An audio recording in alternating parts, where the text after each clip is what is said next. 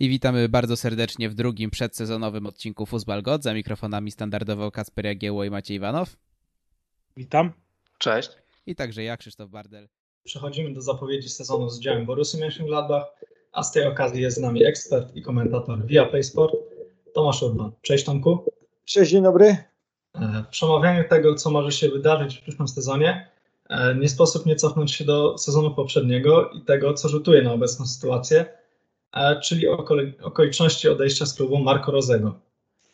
Co w Twojej opinii Gladbach traci na odejściu trenera, a co może zyskać na przyjściu nowego, czyli Adiego Hytera z Eintrachtu Frankfurt? Czy coś traci? Nie wiem, bo ta końcówka sezonu w wykonaniu Borussii Mönchengladbach była bardzo słaba. Kibice odwrócili się od Marco Rozego, tak samo jak bardzo szybko go pokochali, tak bardzo szybko no, przeszli na drugą stronę, to znaczy ta, ta granica między miłością a nienawiścią bywa bardzo cienka i w tym przypadku też tak było. Myślę, że Marco Rose miał dużo, dużo szczęścia, że końcówkę sezonu rozgrywano bez kibiców, bo, bo sądzę, że gdyby kibice byli na stadionie, no to daliby mu bardzo mocno odczuć, jak bardzo im się ta jego decyzja o odejściu do Dortmundu nie spodobała. Potem też e, Max Eber e, mówił w mediach, że no, on oczekuje od pracowników klubu pełnej identyfikacji z Borussią, chce, żeby oni tą Borussią żyli, oddychali, żeby się w pełni z nią identyfikowali. Marco Rose miał zupełnie inny plan na swoją karierę. Nie można mieć pretensji. No, wywalczył sobie taki kontrakt, jaki sobie wywalczył wpisał klauzulę, Borussia Dortmund z tego skorzystała. No takie są koleje rzeczy, więc nie można mieć do niego większych pretensji. Trudno też oczekiwać, żeby wszyscy trenerzy czy piłkarze przychodzący do klubu w pełni się z tym klubem utożsamiali. To też jest biznes, to też jest e, takie bardzo zimne, chłodne planowanie kariery. E, I okej, okay, no i poszedł Marco Rose swoją drogą, czy coś Borussia straciła? No straciła bardzo dobrego trenera na pewno, natomiast całe szczęście dla Borussii Mönchengladbach, że zyskała też równie dobrego trenera, Adi Hütter pokazał we Frankfurcie, wie jak zbudować zespół praktycznie od zera, bo pamiętamy jego, jego początki w Frankfurcie, odpadnięcie z Ulm w Pucharze Niemiec, potem też w pierwszych kolejkach sporo problemów, e, ale gdzieś to tam z czasem zaskoczyło. Jeśli dobrze pamiętam, Maciek by pamiętał, to chyba ruszyło meczem z Hanowerem wygranym 4 do 1 e, i potem Eintracht e, wzbił się, wzbił się na, na wyższy poziom, doszedł do półfinału Ligi Europy, ale co ważniejsze, Adi Hütter pokazał, że potrafi z Eintrachtem wyjść z kryzysu, bo miał Eintracht takie dwa, trzy momenty w trakcie kadencji Hüttera, w których nie wyglądało to za różowo, ale każdorazowo wracał na właściwe tory i to jest myślę bardzo ważna cecha e, trenera, żeby rzeczywiście w takich słabszych momentach znaleźć rozwiązanie z trudnej sytuacji. Adi Hütter pokazał, że potrafi to zrobić, więc myślę, że kibice Borussii bardzo, bardzo optymistycznie podchodzą do, do nowego szkoleniowca. Zresztą dali mu e, to odczuć podczas e, takiej przedsezonowej prezentacji czy treningu otwartego, kiedy to e, gromkimi okrzykami powitali Adiego Hyta na Borussia Park.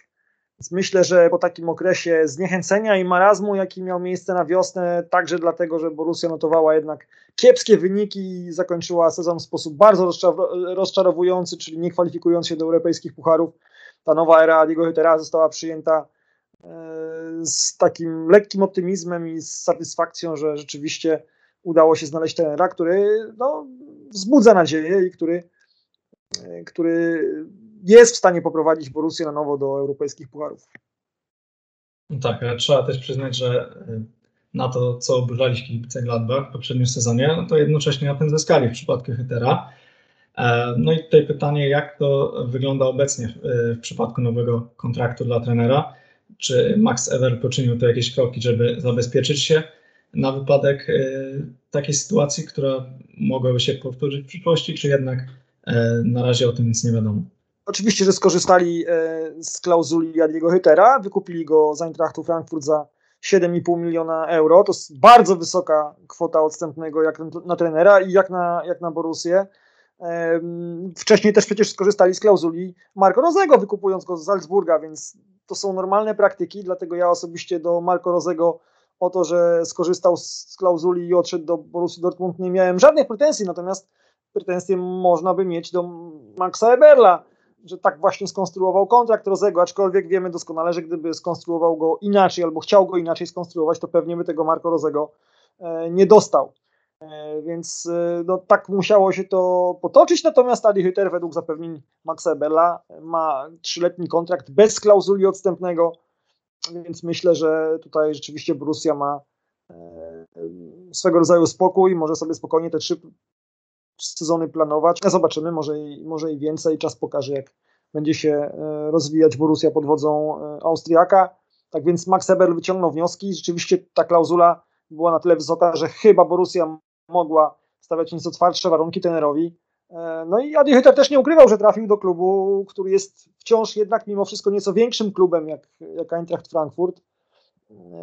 I, I, no, ja co prawda nie do końca wierzyłem, że, że taki transfer jest możliwy, bo to mimo wszystko dla mnie osobiście nie jest y, krok w górę, to jest krok tak troszeczkę w górę i w bok, tak na ukos wykonaniu Adiego Hydera, ale czasami jest tak, że nie zawsze te, te sportowe e, rzeczy są najważniejsze, czasami o transferach czy to trenerów, czy piłkarzy decydują inne kwestie.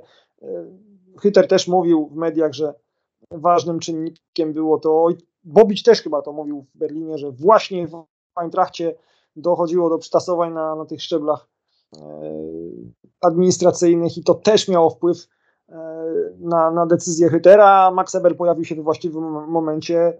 To, że Max Eber potrafi przekonać w rozmowie potencjalnych e, trenerów czy, czy zawodników, to wiadomo nie od dziś. No i uderzył w czułe tony i skusił Adiego Hytera do, do przejścia do, do Gladbach. No i trzeba przyznać, że całkiem dobrego fachowca e, znowu będzie miała Borussia na, na pozycji trenera. I jak dobrze pamiętam, Adi Hitler jak przychodził do Bundesligi do Eintrachtu, e, raczej mówiło się o jego, że jego ulubionym ustawieniem jest 4-4-2. Później odszedł trochę od tego pomysłu.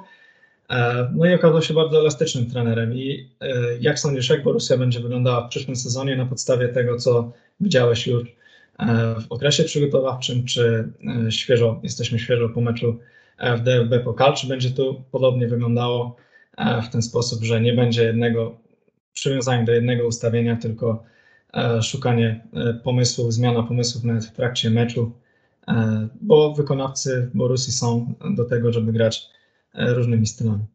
No to jest ciekawe zagadnienie i ja bym je rozszerzył na wszystkich trenerów, którzy zmieniają w tym sezonie kluby, bo jest pewien trend wyczuwalny.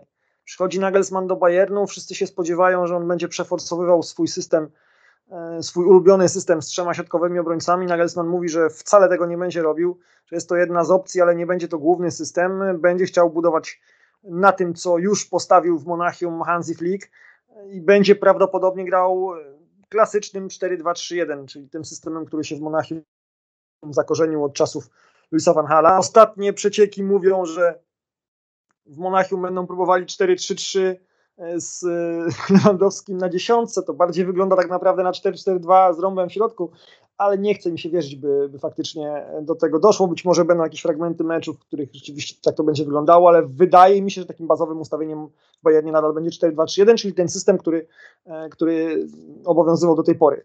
Przychodzi Glasner do Eintrachtu, E, i nie zmienia tego systemu na trzech środkowych obrońców. Nadal będzie na tych trzech środkowych obrońców grał. Oczywiście sprawa jest dość e, prosta. Wszystko jest tutaj obliczone na pozycję Filipa Kosticza, który na tym wahadle daje najwięcej korzyści drużynie. Glasner, który w Wolfsburgu grał 4-2-3-1, tutaj zostawia ten system, który był.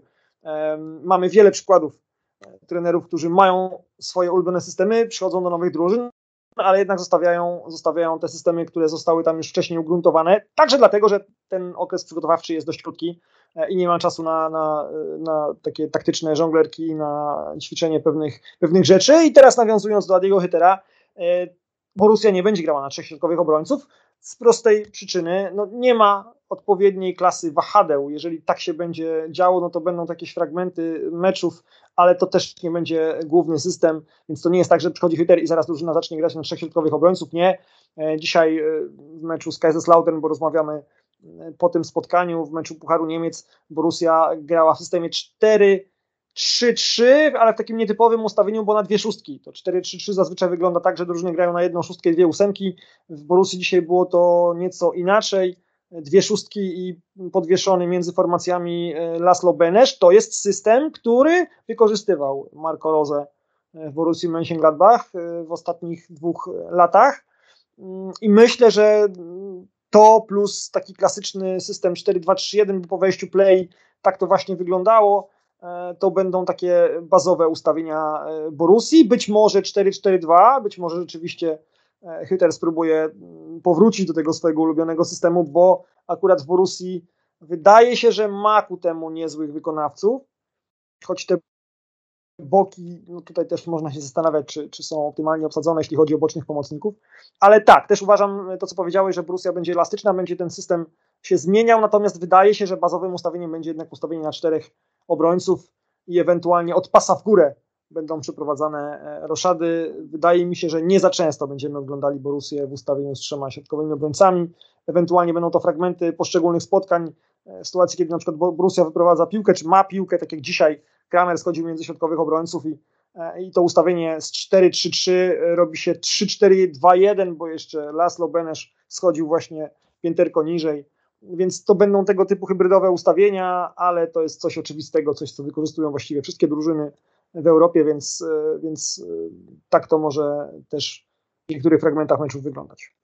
Mm, jasne, było o trenerze, było o taktyce, to teraz może zerkniemy trochę na wykonawców, bo trzeba przyznać, że okres e, transferowy dość spokojny na razie w Mönchengladbach, ale jeszcze z drugiej strony okienko transferowe trochę będzie trwać.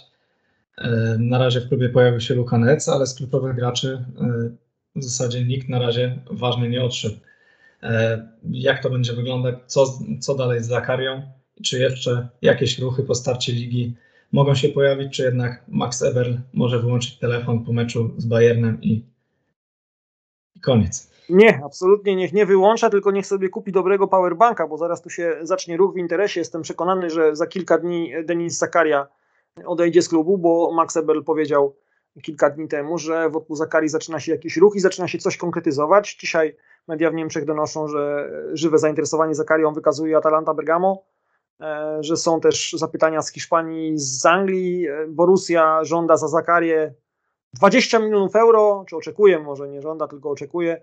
To nie jest zbyt wygórowana cena, to jest cena, którą myślę spokojnie kluby z Anglii E, a też niektóre kluby z Włoch czy z Hiszpanii są w stanie, są w stanie zapłacić. No i wszyscy czekają na, na ten transfer jak na taki e, pierwszy kamyczek domino, który upada, bo, bo to ten transfer pozwoli Borussii na, na przeprowadzenie ewentualnych ruchów do klubu. E, już przyszedł, tak jak powiedziałeś, Luka Nec. Gdzieś tam w tle pojawia się postać Williama Paco, albo Pacho, szczerze mówiąc, nie wiem jak go się wymawia, czyli ekwadorskiego obrońcy, który też w telewizji ekwadorskiej parę dni temu powiedział, że rzeczywiście wybiera się do Niemiec i, i będzie piłkarzem Borussii Mönchengladbach. Na razie nie zostało to jeszcze oficjalnie ogłoszone. No i cały czas gdzieś tam jeszcze e, wisi temat e, Romain Fevre, czyli bocznego pomocnika e, z Brest, jeśli dobrze pamiętam. No i, i, myślę, że też, e, że też ten temat może wrócić, kiedy się uda spieniężyć Denisa Zakarię. W Gladbach podchodzą do tematu transferów e, tak bardzo zdroworozsądkowo, to znaczy wydają tylko to, co faktycznie mają w ręce, nie żyją na kredyt. I dlatego te, te transfery tak się ślimaczą, tak się przeciągają w czasie, aczkolwiek też trzeba uczciwie powiedzieć, że Eberl zaznaczał jeszcze przed początkiem okresu transferowego, że w tym sezonie okienko ruszy nieco później, że ten rynek transferowy będzie się rozpędzał dopiero właśnie w drugiej połowie sierpnia i rzeczywiście tak to się, tak to się dzieje. Czy jeszcze ktoś poza Zakarią opuści klub? No myślę, że będą usilnie szukać kupca na y, Matiasa Gintera, bo je, jemu też za rok kończy się kontrakt i i trudno powiedzieć, czy Borussia będzie stać na to, by, by zaproponować mu e, warunki, których Ginter by e, oczekiwał na nowej umowie. Natomiast sądzę, że na tym odejścia z klubu się zakończą. Raczej nie wierzę w transfery Hoffmana, nie wierzę w transfer e, Play, natomiast w, ogóle wykluczam transfery Thürama czy Neuhausa. Zwłaszcza Thuram jest piłkarzem, którego Borussia bardzo nie chciałaby się pozbywać w tym oknie jeżeli kogoś puszczą, no to faktycznie mogą puścić ple, e, natomiast no, też musiałby się pojawić kupiec, który zaoferuje kwotę w okolicach 18, milionów euro, więc wtedy Plea być może faktycznie też by, też by odszedł. Natomiast wydaje mi się, że, że no, może być tak, że, że ta kadra rzeczywiście pomijając Zakarię przystąpi do sezonu w takim kształcie, jaki widzimy, widzimy teraz, ale tak jak mówię, ten transfer Zakari jest niezwykle istotny, żeby doprowadzić do końca te transfery, o których wspomniałem wcześniej, bo one są chyba faktycznie bliskie realizacji i tylko czekają na to, aż, aż do Gladbach spłyną pieniądze z pierwszego, z pierwszego transferu wychodzącego. Mhm. A czy poza środkiem obrony, o którym już wspominałeś, jeszcze jakąś pozycję e, chciałbyś wzmocnić, e, będąc na miejscu e, Maxa Eberla? Wydaje się, że skrzydła jeszcze, tak, żeby rozszerzyć trochę pole manewru, ale poza tym coś jeszcze? Chyba nie, chyba nie. Borussia nie gra w pucharach. Ta kadra nie musi być aż tak szeroka też nie ma co, co żyć na kredyt. Pamiętajmy, że ta kadra z drobną, tak, po takiej drobnej kosmetyce to jest właściwie ta sama kadra, która zakwalifikowała się dwa lata temu do Ligi Mistrzów pod wodzą Marco Rozego. Tam nie było wielkich zmian, e, więc myślę, że to jest kadra, która jest nieźle obsadzona. W Mönchengladbach też mówią, że czas postawić na, na młodych, e, czas dać im, dać im szansę. No, świetnie prezentuje się w okresie przygotowawczym Joe e, który jest teraz takim naturalnym zmiennikiem dla, dla Linera, a dzisiaj zagrał na lewej obronie i zagrał naprawdę bardzo, bardzo przyzwoicie. 19-letni e, Amerykanin, pozyskanie Luki Neca, 18-latka z Herty, e, to też jest transfer obliczony na to, żeby dać mu szansę w sytuacji, gdy Ben Sebaini nie będzie mógł grać. Jest jeszcze kilku młodych piłkarzy, E, którzy zgłaszają aspiracje. Nieźle pokazywał się w okresie przygotowawczym Conor Noss, czyli taki piłkarz z pozycji numer 10, ewentualnie ze skrzydła. Rocco Wright został wypożyczony, więc, e, więc e, no, też będzie się ogrywał. Tak więc ci młodzi, młodzi piłkarze mają teraz swoją szansę, żeby się pokazać, żeby udowodnić swoją przydatność. Myślę, że też jest ostatnia szansa dla Jordana Bayera, żeby, żeby rzeczywiście coś znaczyć w Borussii Mönchengladbach, jeśli się teraz w tym sezonie nie przebije, no to myślę, że pociąg mu już, e, już mu odjedzie i wielkiej kariery ten chłopak w Gladbach nie zrobi, będzie musiał szukać gdzieś tam powiedzmy e, drogi okrężnej przez inne kluby, żeby, żeby przebić się do, do czołowych klubów w Niemczech. Czy ma potencjał na to? Ciężko powiedzieć. E, tak więc wydaje mi się, że nie, że kadra jest dobrze zbilansowana. Oczywiście wszędzie zawsze można ją wzmocnić, zawsze można poszukać jakiegoś piłkarza, który da troszeczkę jakości, ale wydaje się, że na ten moment Borussia będzie tę kadrę miała optymalnie zestawioną i na aspiracje klubu, które sięgają powrotu do Europy, ale niekoniecznie do Ligi Mistrzów, bo jednak e, czy Leverkusen, czy, czy, czy Wolfsburg e, no, mają zdecydowanie większe możliwości finansowe od Borusi. Gdyby się Borusi udało do tej Ligi Mistrzów wrócić, no to byłoby fantastycznie dla, e, dla nich, ale, ale no ta Liga Europy, czy w najgorszym przypadku Liga Konferencji, no to jednak jest e, coś obligatoryjnego i z tą kadrą, którą obecnie ma do dyspozycji, ale Hyter myślę, że jest to do zrobienia. Trochę uprzedziłeś moje pytanie o młodych zawodników, e, na których warto zwrócić uwagę w przyszłym sezonie, więc może spytam o co innego, czyli kto może być wygranym przyjścia nowego trenera e, albo przełamać się względem poprzedniego sezonu i w tym sezonie okazać się jednym z kluczowych zawodników? Myślę, że takim piłkarzem może się okazać Hannes Wolf. E, pierwszy sezon w Gladbach miał nieudany. To jest jedno wielkie rozczarowanie, trzeba to sobie otwarcie powiedzieć. Nie tego się w Gladbach po nim spodziewali. To ta, taki trochę synek Marco Rozego, którego Marco Rose wyciągnął z Austrii pociągnął ze sobą do, do Gladbach. Gladbach musiała po rozegraniu przez Wolfa określonej liczby meczów skorzystać z klauzuli wykupu. Ta klauzula wynosiła w okolicach 10 milionów euro, ale na razie Hannes Wolf nie spełnia pokładanych w nim, nadziei. Natomiast ja też przypomnę, że kiedy Jonas Hoffman przychodził do Borussii, to, no to też wielu kręciło nosem i te pierwsze sezony Hoffmana w Borussii to też były takie bardzo niewyraźne i i nie potrafił on e, jakoś ugruntować swojej pozycji w podstawowym składzie. Miniony sezon był znakomity w wykonaniu Hoffmana i myślę, że Hannes Wolf może z czasem pójść tą samą drogą, przecież to jest jeszcze młody piłkarz, piłkarz bardzo ambitny. Jego problem polega na tym, że on w Borussii grywa zazwyczaj na, na boku, zazwyczaj na lewym skrzydle, tymczasem on sam mówi, że najlepiej czuje się na dziesiątce e, albo jako, jako drugi napastnik. Rzadko dostaje okazję, żeby tak pograć, bo w Borussii na tej pozycji no, króluje Lars Stindl, może zejść niżej ewentualnie Brel Embolo, e, tak więc no, ciężko mu się na tej dziesiątce przebić, ale to może być dla niego sezon, w którym on rzeczywiście zrobi, zrobi skok jakościowy. E, co prawda już nie będzie miał nad sobą swojego, swojego piłkarskiego papy, czyli Marco Rozego, ale będzie miał innego e, trenera, e, którego dobrze zna z Salzburga, też Austriaka, Diego Hüttera i być może ta zmiana sprawi, że, że no Hannes Wolf wskoczy na wyższy poziom i rzeczywiście będzie takim wygranym tego, tego sezonu. Myślę, że jeszcze bym go nie skreślał tak całkowicie. On raczej nie ma wysokich notowań u kibiców Borussii Mönchengladbach, ale ja tak mówię, pamiętając historię Jonasa Hoffmana, jeszcze, jeszcze na tego Hannesa Wolfa liczę, że jeszcze rzeczywiście po tej ciężkiej kontuzji, jaką miał, e, będzie w stanie wrócić na, na wysoki poziom, jaki kiedyś prezentował. On rzeczywiście zapowiadał się fantastycznie. Mówiło się, że Austriacy właśnie w osobie Hannesa Wolfa czy Xavera Schlagera mają dwóch piłkarzy na, na miarę gwiazd europejskiej piłki.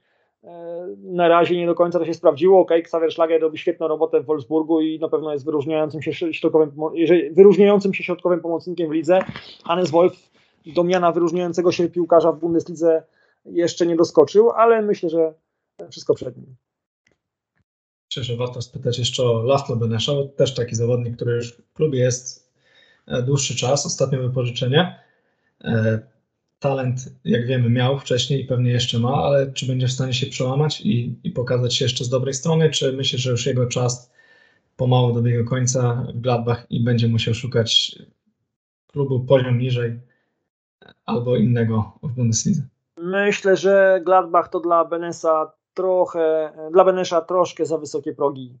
To jest piłkarz, który może się utrzymać na poziomie pierwszej Bundesligi, ale raczej nie w klubie z czołówki, czy z takiej szeroko rozumianej czołówki. Myślę, że to jest piłkarz na, e, na kluby z dolnej części tabeli. To jest piłkarz, który ma fantastycznie ułożoną lewą nogę. Te jego stałe fragmenty no, sieją popłoch u przeciwnika. Potrafi z rzutu rożnego zacentrować na nos, potrafi uderzyć z dystansu. E, no, potrafi cuda robić tą lewą nogą, ale poza tym e, no to wygląda to trochę biednie. To znaczy ta prawa noga rzeczywiście służy właściwie tylko do, do podpierania. E, brakuje mu siły, brakuje mu szybkości, brakuje mu zdecydowania w pojedynkach. No, brakuje mu wielu, wielu aspektów takich stricte piłkarskich, aby rzeczywiście na tym najwyższym poziomie sobie, sobie poradzić. Ta jego jednonożność, że użyję takiego słowa, trochę mnie bije po oczach i myślę, że to, że on przekłada właściwie każdą piłkę do lewej nogi, to też sprawia, że, że jest taki no, bardzo jednowymiarowy i czytelny dla, dla tych najlepszych piłkarzy E, więc obawiam się, że Gladbach to trochę za wysokie progi dla niego, aczkolwiek bardzo bym się chciał oczywiście pomylić. E, też trzeba z niego mądrze korzystać, e, bo myślę, że w Augsburgu zrobiono mu troszeczkę krzywdę na tym wypożyczeniu, bo to trochę przypominało, przypominało pobyt Junusa Maliego w Unionie Berlin. Oni też go tam wzięli bez pomysłu na niego i potem Junus Mali był cały czas pod grą, ale w sensie dosłownym, bo piłka cały czas latała mu pod, nad głową i i no, ta jego obecność w Unionie, ten jego pobyt w Unionie był jedną wielką katastrofą i trochę podobnie to wyglądało w Augsburgu. Benes, Benes grywał tam nawet na, na pozycji napastnika, drugiego napastnika, był daleko od, od gry, daleko od piłki. Na pewno nie przysłużyło się to jego rozwojowi. No ale tak jak mówię, no, myślę, że docelowo to jednak nie jest poziom na, na klub aspirujący do gry w europejskich pucharach. Jasne. E, to jeszcze tak na koniec e, spytam o Twoje przewidywania na ten sezon i jaki cel postawiłbyś przed tym zespołem? Czy są w stanie powtórzyć ten wynik sprzed dwóch sezonów i zaatakować pozycje gwarantujące grę w Lidze Mistrzów, czy jednak na razie spokojnie e, Liga Europy i powolne budowanie klubu przez Hitler? Zaletą Borussii y, będzie to, że oni nie mają obciążenia wynikającego z gry w europejskich pucharach, a jak wiele to znaczy, pokazał przykład Wolfsburga z zeszłego sezonu. Wolfsburg odpadł sobie w Atenach w rundzie playoff, miał Europę z głowy, mógł się skoncentrować na lidze i dobrze na tym wyszedł.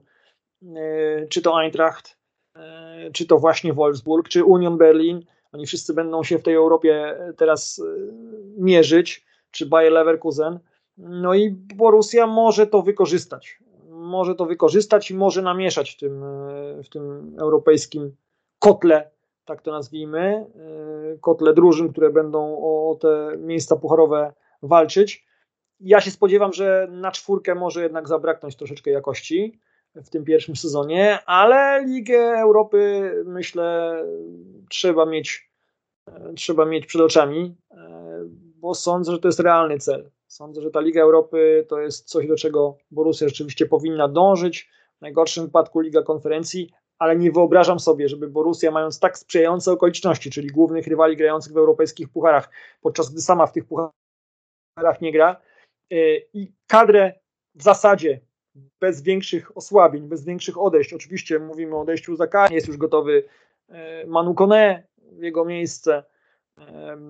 Jeżeli nie będzie jakiegoś eksodusu wielkiego piłkarzy, no to nie wyobrażam sobie, żeby znowu nie udało się Borussii zakwalifikować do europejskich pucharów. Byłaby to na pewno no, spora, spora porażka, bo tak jak mówię, okoliczności są y, nadwyraz sprzyjające, kadra jest zgrana, kadra jest stabilna, jest w tej kadrze troszeczkę jakości, no i myślę, że, y, że trzeba to wykorzystać, trzeba skorzystać z okazji, że y, no, tak jak mówię, okoliczności są dla Borussii jak najbardziej sprzyjające. Dobrze, w takim razie dziękujemy za rozmowę. Życzymy wiele emocji przy pracy w nowym sezonie Bundesligi. Przechodzimy do omówienia kolejnego zespołu. Jest z nami Daniel Scheffler, kibic Herty BSC. Witamy. Cześć, witam Was serdecznie, dziękuję za zaproszenie. E, no i przechodzimy do omówienia tego, co się działo troszkę w poprzednim sezonie, no i e, w oknie transferowym, w okresie przygotowawczym. Zacznę od tego, co chyba najważniejsze, czyli zmiana na stanowisku dyrektora sportowego, o której wiemy już od dłuższego czasu, ale nie zmienił się trener, którym dalej jest Paul Dardaj i wydaje się być to dobra opcja na, na ten sezon, żeby dalej pociągnąć.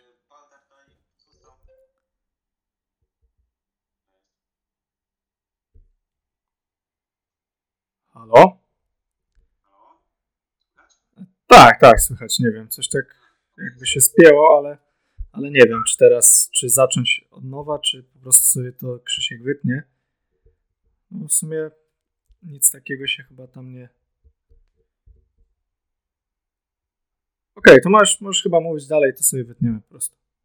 Czyli znaczy od początku. Tak, no tutaj akurat na tym stanowisku ja osobiście spodziewałem się, spodziewałem się pewnych zmian. Przejmując Hertę w poprzednim sezonie w kryzysowym momencie no, sugerował w swoich wypowiedziach, że tak w zasadzie to on już chciałby bardziej zająć się szkoleniem młodzieży, że bardzo dobrze się czuł piastując to stanowisko. Natomiast, y, natomiast y, być może też zmiana na stanowisku y, dyrektora sportowego miała wpływ na to, że, że partner na, na, na stanowisku szkoleniowca pozostał. Czy to dobrze? Opinie, podzielone, choć no, panuje nieustannie panuje nieustannie takie przekonanie, że Valdarda jest właściwym człowiekiem na czas, na czas budowy i na czas pewnego kryzysu, w którym w mojej ocenie nadal się znajduje, Hertha jest nadal placem budowy. E, także, także ja jestem nieco sceptyczny w kwestii stylu, który Hertha będzie prezentować.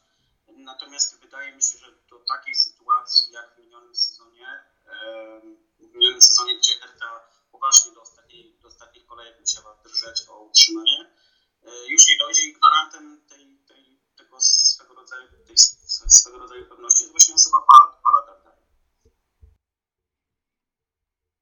No z tego, co na razie można i usłyszeć i przeczytać, e, chyba w Hercie wyhamowały te niepotrzebne wielkie oczekiwania i raczej będzie taki spokojny sezon, na którym Hertha chyba tylko może zyskać, bo jeżeli nie, nie postawią sobie takich wysokich celów jak ostatnio, no to też pewnie nie będzie rozczarowania i było to hasło Big City Club, które już też tutaj kilkukrotnie powtarzaliśmy, ale jak tak patrzyłem na początku na okienko transferowe, to raczej bliżej przy domku stara dama, bo i mamy Boatenga, mamy Jovetica, no ale później pojawili się też młodsi Richter i Serdar. Jak oceniasz e, transfery do klubu? Na razie omówimy sobie e, tych zawodników, którzy pojawili się w Berlinie i na jakie pozycje jeszcze Freddy Bobic musi e, poszukać zawodników, jakie pozycje zabezpieczyć.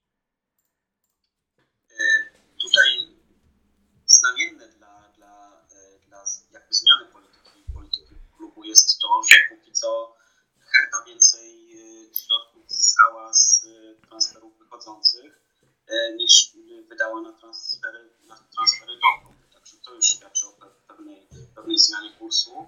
E, co do, co do transferów przychodzących, mm, ja mam dość ambiwalentne odczucie, dlatego że jeżeli chodzi o Serdara i Richtera, to są piłkarze, którzy E, którzy gwarantują jakość, którzy też znajdują się w takim wieku, że e, mogą się rozwijać i jest, jest tutaj jakby taka, taka doza tej pewności, że ten rozwój będzie dość harmonijny, dlatego że Paldardaj potrafi, potrafi rozwijać piłkarzy i piłkarze przy, przy Paldardaju się rozwijają.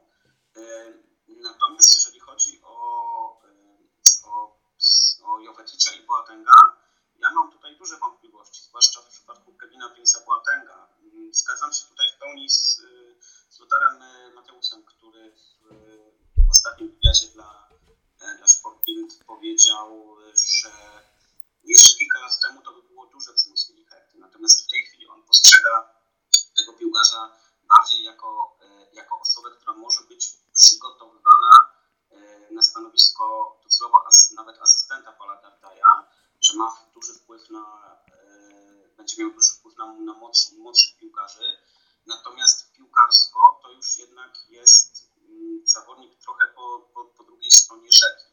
E, jeżeli chodzi o Joveticza, no tutaj sytuacja wygląda zdecydowanie lepiej, mm, aczkolwiek no, pozytywnym, pozytywnym aspektem jest to, że pomimo tych, y, pomimo tych ubytków w tej, e, w tej przedniej formacji, pojawili się piłkarze, którzy, mm, którzy mogą tutaj wnieść e, coś nowego do gry, do gry e, i mogą też tą jakość tej gry ofensywnej, gry ofensywnej podnieść, no, zwłaszcza patrząc, patrząc tutaj retrospektywnie na, na poprzedni sezon. Więc jeżeli chodzi o tych piłkarzy przychodzących, to chyba tak można to podsumować. Aczkolwiek trzeba też dodać, że pisze, że to nie jest koniec transferów, jeśli chodzi o, o Hertę. Przewijają się tutaj nazwiska piłkarzy przede wszystkim z ligi francuskiej, ale również ligi holenderskiej. Zobaczymy, jak to potoczy się dalej. Mam nadzieję, że no nie będzie, nie dojdzie tutaj do kolejnej łapanki. E, póki co jest stabilnie, jest harmonijnie i tutaj zgodzę się z Twoją tezą, to może gwarantować jakąś stabilizację i spokój, którego Herta w tej chwili najbardziej, najbardziej potrzebuje. Chyba z tych wszystkich transferów e, nieoczekiwanie e, najważniejszy okazał się powrót Daviego Zelka. Nie wiem, nie wiem co Dardaj e, dosypuje mu do izotoników, ale Selke wyrasta teraz na napastnika numer jeden no dość powiedzieć, że, że Zelkę w siedmiu, w siedmiu meczach sezonu przygotowawczego zdobył dziewięć bramek, w tym no, można powiedzieć, że sam pojedynkę rozbił Hanover tak? w sparingu. Y, tak, mówiąc zupełnie poważnie, na pewno tej Zelka jest największym wygranym tego, tego okresu przedsezonowego. Bardzo chwali go, bardzo chwali go trener Baldardaj. Wyróżnił go nawet po meczu z ostatnim pucharowym z Leven, no, w którym co prawda Zelkę strzelił tą e, zwycięską bramkę, natomiast cała drużyna, gra całej drużyny pozostała, pozostawała, pozostawiała sporo do życzenia. E, oczywiście nie byłby sobą, gdyby też nie powiedział, że Davis Zelkę musi, no, musi poprawić, ma duże rezerwy, jeżeli chodzi o grę tyłem do bramki, natomiast bardzo podoba mu się jego, jego gra w pressingu i doskakiwanie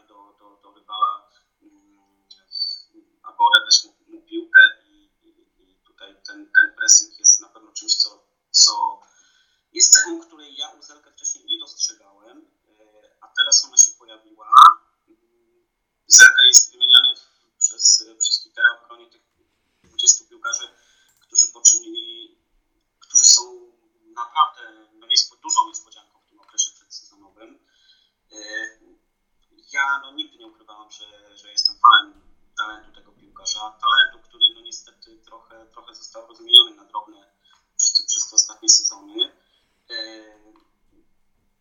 Ale jestem, no jestem mimo wszystko sceptyczny, bo, bo Sergio ma opinię takiego piłkarza, który potrafi czarować na, na treningach. Zresztą też widać to było na, w materiałach wideo z, z sesji treningowej, gdzie często odgrywał piętą, naprawdę popisywał się fantastycz, fantastyczną techniką. Gorzej z przełożeniem tego na, na występy na boisku. Niemniej jednak na pewno jest to ogromna niespodzianka, y, postawa tego piłkarza.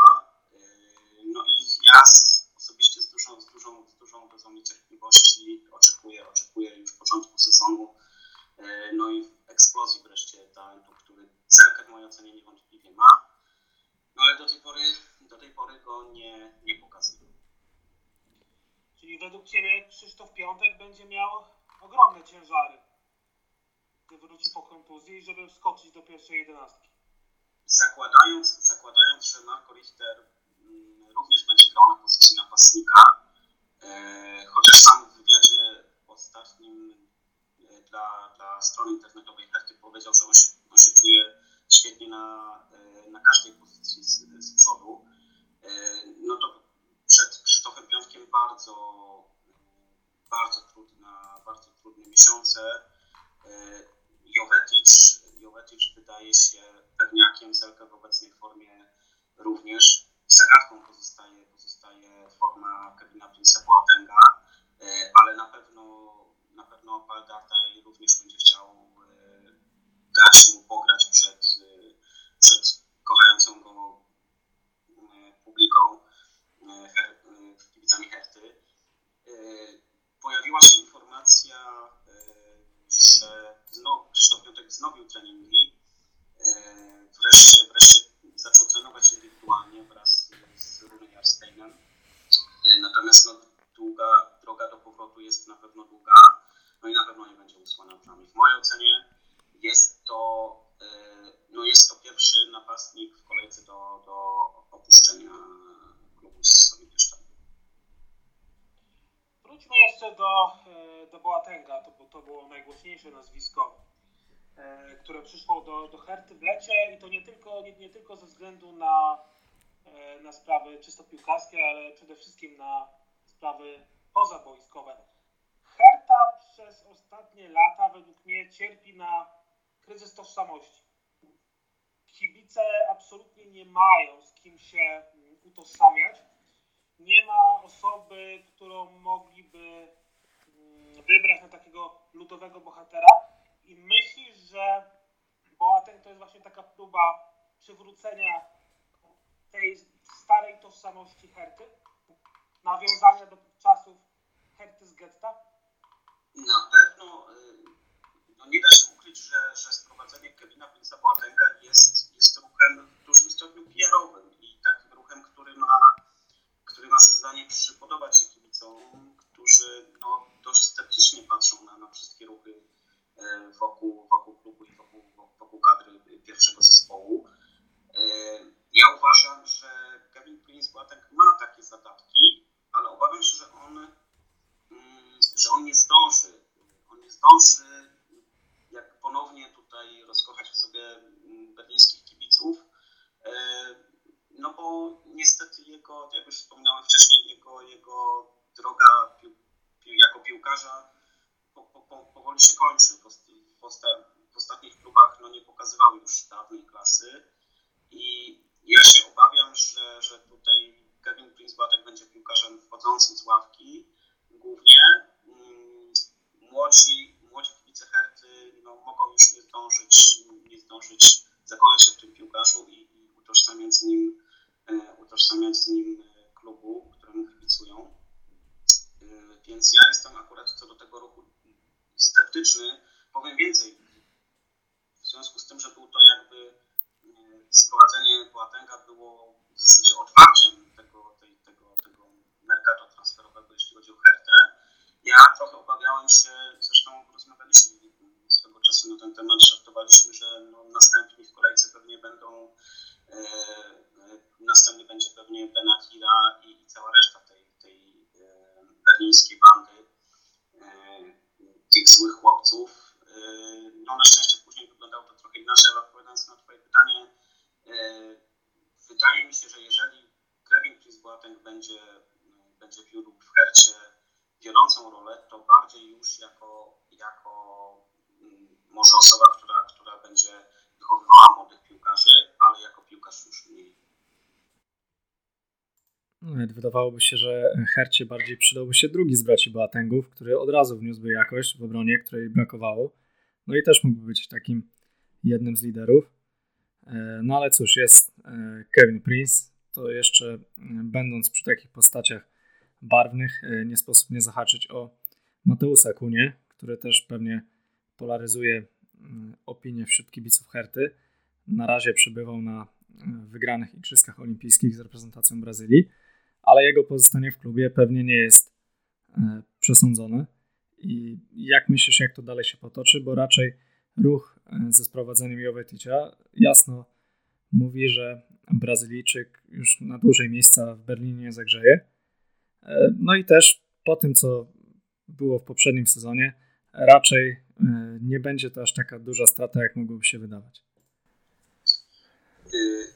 Z piłkarzami, z piłkarzami z, z Brazylii, ogólnie z Ameryki Południowej jest trochę tak, ja mam takie wrażenie, że e, tak jak oni właśnie bardzo polaryzują te, te, te opinie. Zawsze kibice dzielą się na dwa obozy na tych, którzy, którzy są rozkochani w bajecznej technice tych piłkarzy i na tych, którzy, którzy twierdzą, że to są piłkarze, którzy bardzo, bardzo szybko gasną.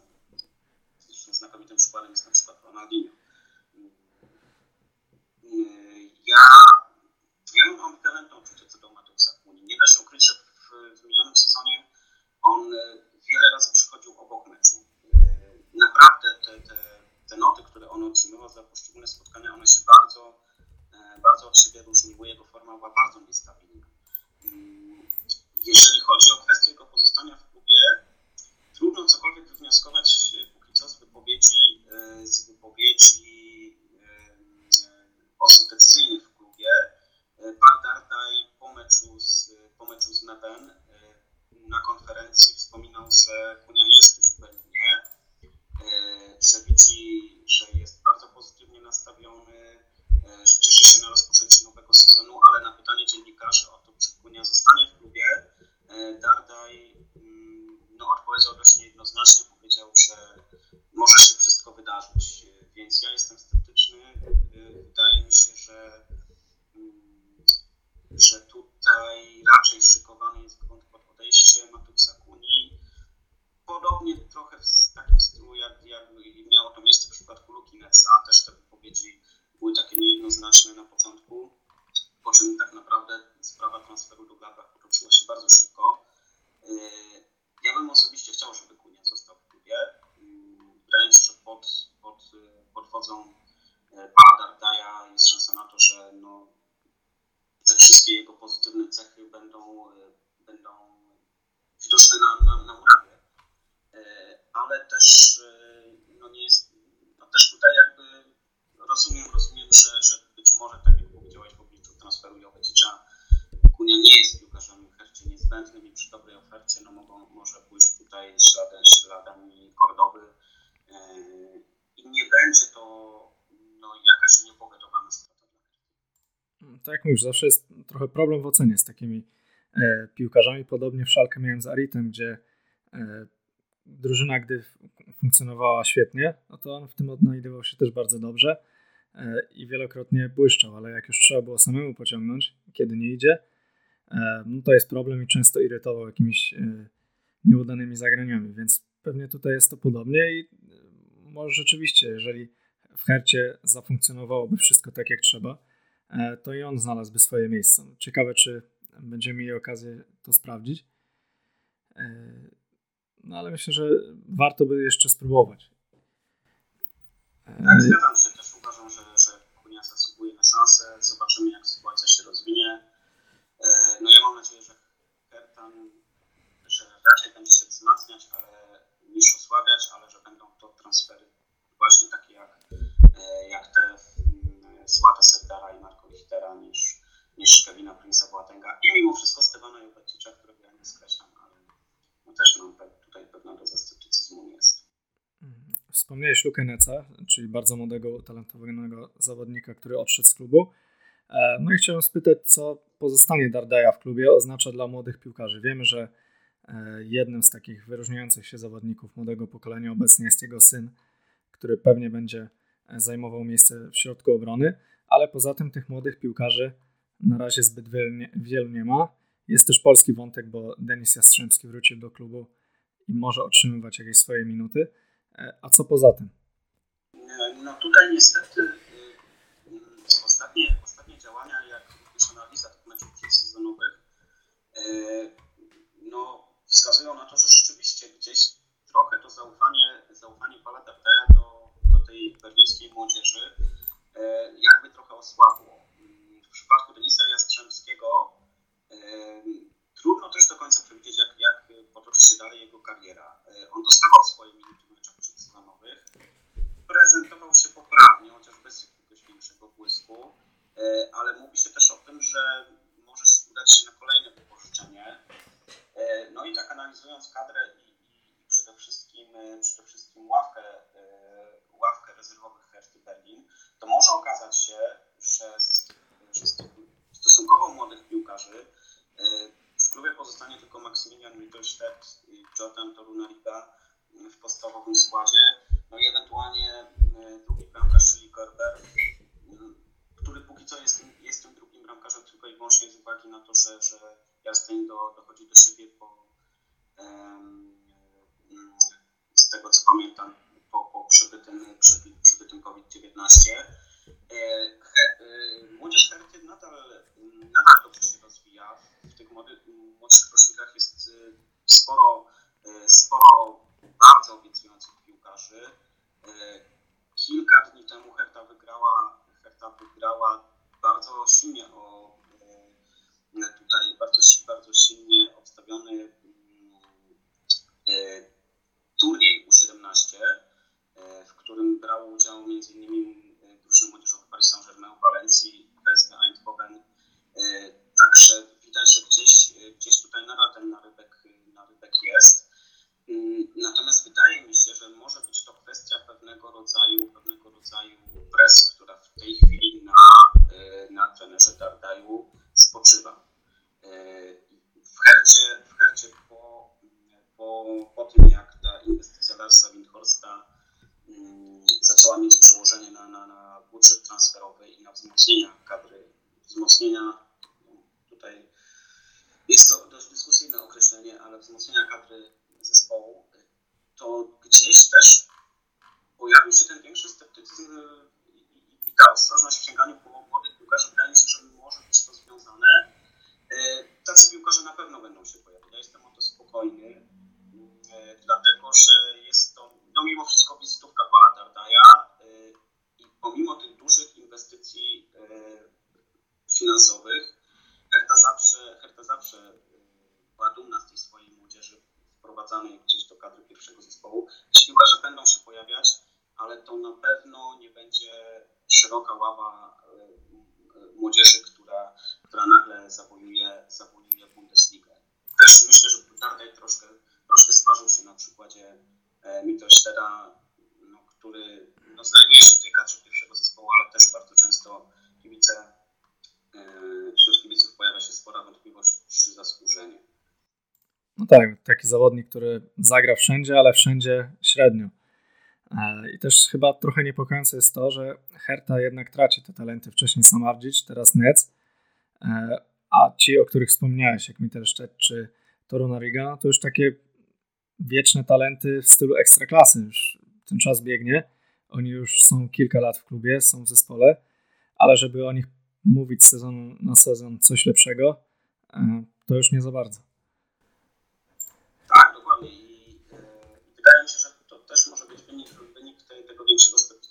Sięganiu, sięganiu po, po młodzież. Więc, więc no ja myślę, że ja myślę, że tutaj wielkiej, wielkiej rewolucji, wielkiej rewolucji w tym składzie pod kątem średniej wieku pierwszego zespołu w Berlinie, w, w Hercie na pewno, na pewno w tym sezonie nie, nie możemy się spodziewać. Okej, okay, to jeszcze tak na koniec pytam o Twoje przewidywania na ten sezon. Jakie to będą rozgrywki dla Herty i czego e, ty osobiście oczekujesz jako kibic? No tak, jakby zadałeś pytanie, dwa pytania, na które muszę odpowiedzieć w różny sposób, bo jako kibic, jako kibic wierzę w to, wierzę w to, że Herta, że Herta zdoła, zdoła awansować do europejskich pucharów. Nie wierzę w, w awans do Ligi Mistrzów, to jeszcze nie jest ten etap. Natomiast myślę, że, że Herta do tych europejskich pucharów ma dużą szansę e, mm, awansować.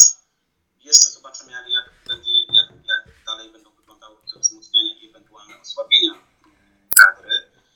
Natomiast jeżeli chodzi o to, czego ja oczekuję, e, oczekuję przede wszystkim tego, żeby to nie był już sezon taki jak ten poprzedni, który, który przyprawiał kibiców no, no, niemalże o zawał serca, żeby swoją grą nie męczyli, nie męczyli oczu tak, tak jak to miało miejsce właśnie w minionym sezonie.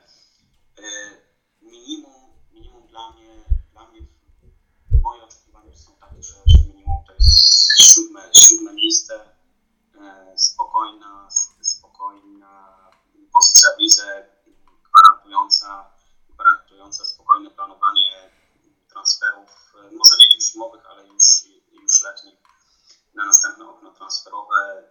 Tego bym sobie życzył i tego życzą sobie wszyscy kibice Herty. Te oczekiwania w tak jak wspomniałeś na początku naszej rozmowy, one nieco, nieco wyhamowały, nie są już takie, nie są już tak śmiałe, jak, jak to miało miejsce ostatnio. I myślę, że z pożytkiem, z pożytkiem dla Herty. Że tutaj też osoby, e, zatrudnienie Frediego Bowicza też będzie gwarantem takiej stabilizacji, także na to liczę.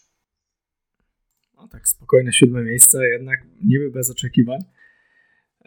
E, no ale pewnie będzie trudno jednak, bo jest sporo dobrych drużyn. No i to siódme miejsce na pewno e, każdy przyjąłby w Berlinie e, z uśmiechem, bo... Pod warunkiem, że Union zajmie miejsce ósme. To też, to też istotne w oczekiwaniach kibiców, także no ale patrzymy przede wszystkim na siebie i to jest najważniejsze w tej chwili. Okej, okay. w takim razie dziękujemy i życzymy powodzenia w przyszłym sezonie. Z nami był Daniel Szefler. Dzięki. Bardzo dziękuję. I naszym kolejnym gościem jest Maciek Kolejko. Witamy Cię. Witam wszystkich. I, I będziemy sobie rozmawiać w tej części programu o Lipsku, Rasenballsport Lipsk albo i Leipzig. Dużo jest do omówienia, słuchaj, bo ja przygotowuję się do napisania tekstu, a w zasadzie powoli się tworzy taki tekst top 10 transfer, najciekawszych transferów do tej pory w Bundeslidze według Fußballgott. No i powiem Ci, że przynajmniej cztery miejsca zajmują zawodnicy Lipska, a jeden, jedno z tych miejsc to jest Gwardiol łamany na Zimakana. No, ująłem ich jak gdyby razem jako dwóch ciekawych środkowych obrońców, więc jest zdecydowanie co omawiać w kontekście transferów i od tego bym chciał zacząć. Może wywoła skoro wywołałem temat środkowych obrońców, no to powiedz nam, jak ty oceniasz te roszady na środku obrony, bo mimo wszystko stratę Upamecano i Konate nawet nie w Lipsku ona jest odczuwalna, ale jeżeli jakikolwiek klub na świecie grałby taką dwójką stoperów i by ją stracił w jednym oknie, no to małe trzęsienie ziemi by tam zaszło. Tak, to nie sposób się z Tobą nie zgodzić. Upamecano to przede wszystkim była, był dowódca naszej defensywy razem z Orbanem. Miał, wiadomo, miewał lepsze i gorsze momenty, ale to nadal jest świetny zawodnik. Kwota transferu 42,5 miliona nie jest to tyle, co można byłoby oczekiwać, ale wiadomo, zawsze to coś. Z kolei Konate w ostatnich dwóch sezonach odegrał, można, trzeba przyznać, że dość marginalną rolę. Raz był kontuzjowany, potem długo do siebie dochodził, potem kolejna kontuzja. Tak, w ich miejsce przyszli wspomniani przez Ciebie Simaka oraz Gwardiol. Są to młodzi zawodnicy z tak naprawdę nie dość, niedużym doświadczeniem na w poważnej piłce. Gwardiol to jest rocznik 2002, natomiast Simakan ma za sobą tak naprawdę półtora sezonu we francuskiej lidze, bo również leczył poważną kontuzję. Mm, no zobaczymy, jak to będzie wyglądać. Jest to na pewno pewien znak zapytania stoi tutaj. Mm, miejmy nadzieję, że Orban będzie dobrze im dowodził. No właśnie, najważniejsze, że został Orban, no bo to mimo wszystko niezmiennie jest, można mówić, że Upamecano był e, znakomity, przecież no, kupił go Bayern czy Liverpool, wziął Konate, ale mimo wszystko e, obserwatorzy Bundesligi na dłuższą metę są zgodni, że to Orban jest tym liderem e, w Lipsku obrony, więc ważne, że on został, ale on się raczej nigdzie nie wybiera i raczej wybierać się nie będzie. Patrzymy sobie dalej do kadry Lipska. Jeżeli obrona faktycznie jest pewnym znakiem zapytania, no tak potem już jest chyba najbardziej komfortowo w całej lidze. Do takich wniosków doszliśmy już tu kilkukrotnie przed tym sezonem, rozmawiając sobie o Lipsku. Mm, środek pomocy, skrzydła, ofensywna pomoc to jest coś niesamowitego to, jaki tam jest olbrzymi wybór i na ile sposób może to e, trener zestawić, Jesse Marsh, to jest e, coś niesamowitego. Ile tam jest e, młodego potencjału, mm, gdzie na, na przykład Christophera Nkunku będziemy już patrzeć na jako jednego z bardziej, może niedoświadczonych, ale bardziej obytych zawodników w tej drużynie, na Sabicera, o ile zostanie, na co wiele wskazuje, że mimo wszystko odejdzie. Będziemy patrzeć jako na doświadczonego lidera. To jest zawodnik z rocznika 94, 27 lat na karku. Wczoraj w finale Superpucharu komentatorzy polscy mówili, że o Kepie, który jest tego samego rocznika, że jeszcze sporo lat grania i możliwość rozwoju przed nim. W niektórych drużynach, no to y, w większości drużyn 27-latek to jest zawodnik wchodzący w optymalny wiek, a nie y, kapitan, który jest jednym z najbardziej doświadczonych zawodników. Y, można to różnie odbierać. Ja to mówię jako super superlatywa w kontekście Lipska. No i potem patrzymy na, na atak, który też y, w tym sezonie został w końcu znakomicie E, wzmocniony. Chciałbym Cię na początku zapytać oczywiście o dwóch napastników, czyli Andre Silva i Brobeja, szczególnie o tego drugiego, bo to wydaje się być znakomita, oso oso znakomita osoba, z której, która da nam sporo radości w tym sezonie. To nie tylko na boisku, ale jako kibicom i na konferencjach prasowych i być może przez swoją działalność w internecie. No ale czy zgadzasz się z nami, że Lipsk y, ma chyba najrówniejszą kadrę, szczególnie y, patrząc od pasa w górę, że tak powiem, czyli wyłączając mm, obronę, najpewniejszą, najrówniejszą, najszerszą kadrę w kontekście walki na trzech frontach? I czy jeżeli okaże się, że ten znak zapytania, o którym y, mówiliśmy sobie, czyli defensywa wypali, no to czy uważasz, że Lipsk, biorąc pod uwagę jakość i szerokość tej kadry, jest faworytem do mistrzostwa? Bo wydaje mi się, mogę się mylić, ale wydaje mi się, że któryś z nas z prowadzących w poprzednich odcinkach stawiał taką tezę, że to na ten moment Lipsk, nawet przed Bayernem, ze względu na e, jakość, szerokość tej kadry, jest głównym kandydatem do mistrzostwa, przez to, że też no, uzupełnił swoje największe braki z poprzedniego sezonu, czyli Andre Silva, Brian Brobey na atak, na ataku się pojawili. No to po kolei. Nie sposób się nie zgodzić. Lipsk w zasadzie na każdej pozycji z przodu ma po dwóch zawodników na pozycję, dwóch bardzo równych zawodników, w przeciwieństwie do ich konkurentów z Monachium czy z Dortmundu. Um, udało się, udało się nareszcie wzmocnić tę piętę achillesową z poprzedniego sezonu, czyli właśnie wspomniany Silva, który przyszedł tak naprawdę za bardzo nieduże pieniądze, patrząc na poziom, który prezentował. Bo to było 23 miliony dla Eintrachtu, a około 12 milionów poszło w premię dla zawodnika i samego agenta. Jest ciekawa sytuacja właśnie z tą kwotą, ponieważ można się zastanawiać, dlaczego tak mało za tak świetnego zawodnika. Tutaj um, była taka sytuacja, gdy dochodziło do wymiany między Milanem a Eintrachtem, gdy zamieniali się klubami Silva oraz Rebic. Wszystko zostało dopięte bardzo szybko, przez co agenci Silva nie mogli wynegocjować dla siebie dobrego, dobrej, dobrej premii. Właśnie to, był, to była ta rekompensata ze strony Eintrachtu, że w przypadku następnego transferu wszystko, co będzie powyżej 23 milionów, trafi właśnie do agenta. Wspomniałeś również o Broadwayu. Jest to niewątpliwie wielki talent. Jest niesamowicie silny fizycznie zawodnik, porównywany przez niektórych nawet do Lukaku, ze względu właśnie na swoją tężyznę. W jednym z wywiadów, y, bodajże w jednej z holenderskich gazet, przyznał się gdzieś mniej więcej z miesiąc temu, że jeszcze nie ma ani mieszkania w Lipsku, ani nie, nie, ani nie zaczął jeszcze uczyć się języka niemieckiego i w zasadzie to nie ogląda Bundesligi i średnio go interesowała. W następnym wywiadzie, który odbył się mniej więcej dwa tygodnie temu, już chyba troszkę z nim przed tym wywiadem pogadali w klubie, bo powiedział, że był fanem Hamburga i śledził między innymi losy, losy Rafaela van der Warta, gdy ten jeszcze grał w klubie z Hesji oczywiście. No, y, Y, Brobej y, znak, nie wiem, rozbrajającą szczerością się wykazał. Kiedyś jeszcze w jednym wywiadzie powiedział, że on to w sumie nie jest szczególnie rozgarniętym człowiekiem. Podpisał kontrakt, bo go Nagelsmann namówił, teraz nie ma Nagelsmana, on nie wie o co tu chodzi. Myślę, że no, złotousty Brobej, niech on taki zostanie, niech go tam nie układają w tym Lipsku, no ale też niech sporo gra, bo zapowiada się na spory talent. No ale pozostając jeszcze w temacie napastników, powiedz co z pozostałymi. Paulsen, Charlotte, Hwang, no to są zawodnicy, którzy w zeszłym sezonie nie wypalili. E, można by powiedzieć, że to są główni winowajcy e, tego, że Lipsk nie nawiązał z Bayernem realnej walki o mistrzostwo do samego końca. Mm, gdyby Lipsk miał Andre Silve w, w formie z zeszłego sezonu, no myślę, że Bayern by do, do ostatniej kolejki drżało mistrzostwo albo i by je po prostu stracił. Więc jaka, jaka teraz przyszłość twoim zdaniem czeka, albo, albo i twoim zdaniem i, i według mediów, yy, po prostu co się stanie z Paulsenem, Charlottem i Hwangiem? Od Paulsena to tak naprawdę nikt nigdy nie oczekiwał, że on będzie jakimś goleadorem, więc yy, myślę, że nie ma co się dziwić, że on w poprzednim sezonie również nie osiągnął jakichś ogromnych liczb i on najprawdopodobniej zostanie. Podobnie sprawa się miewa w przypadku Hwanga który jeszcze za czasów Salzburga pod batutą właśnie Jesse Marsha e, osiągał świetne liczby, bodajże to było w okolicach 40 punktów w klasyfikacji kanadyjskiej w całym, w całym sezonie we wszystkich rozgrywkach.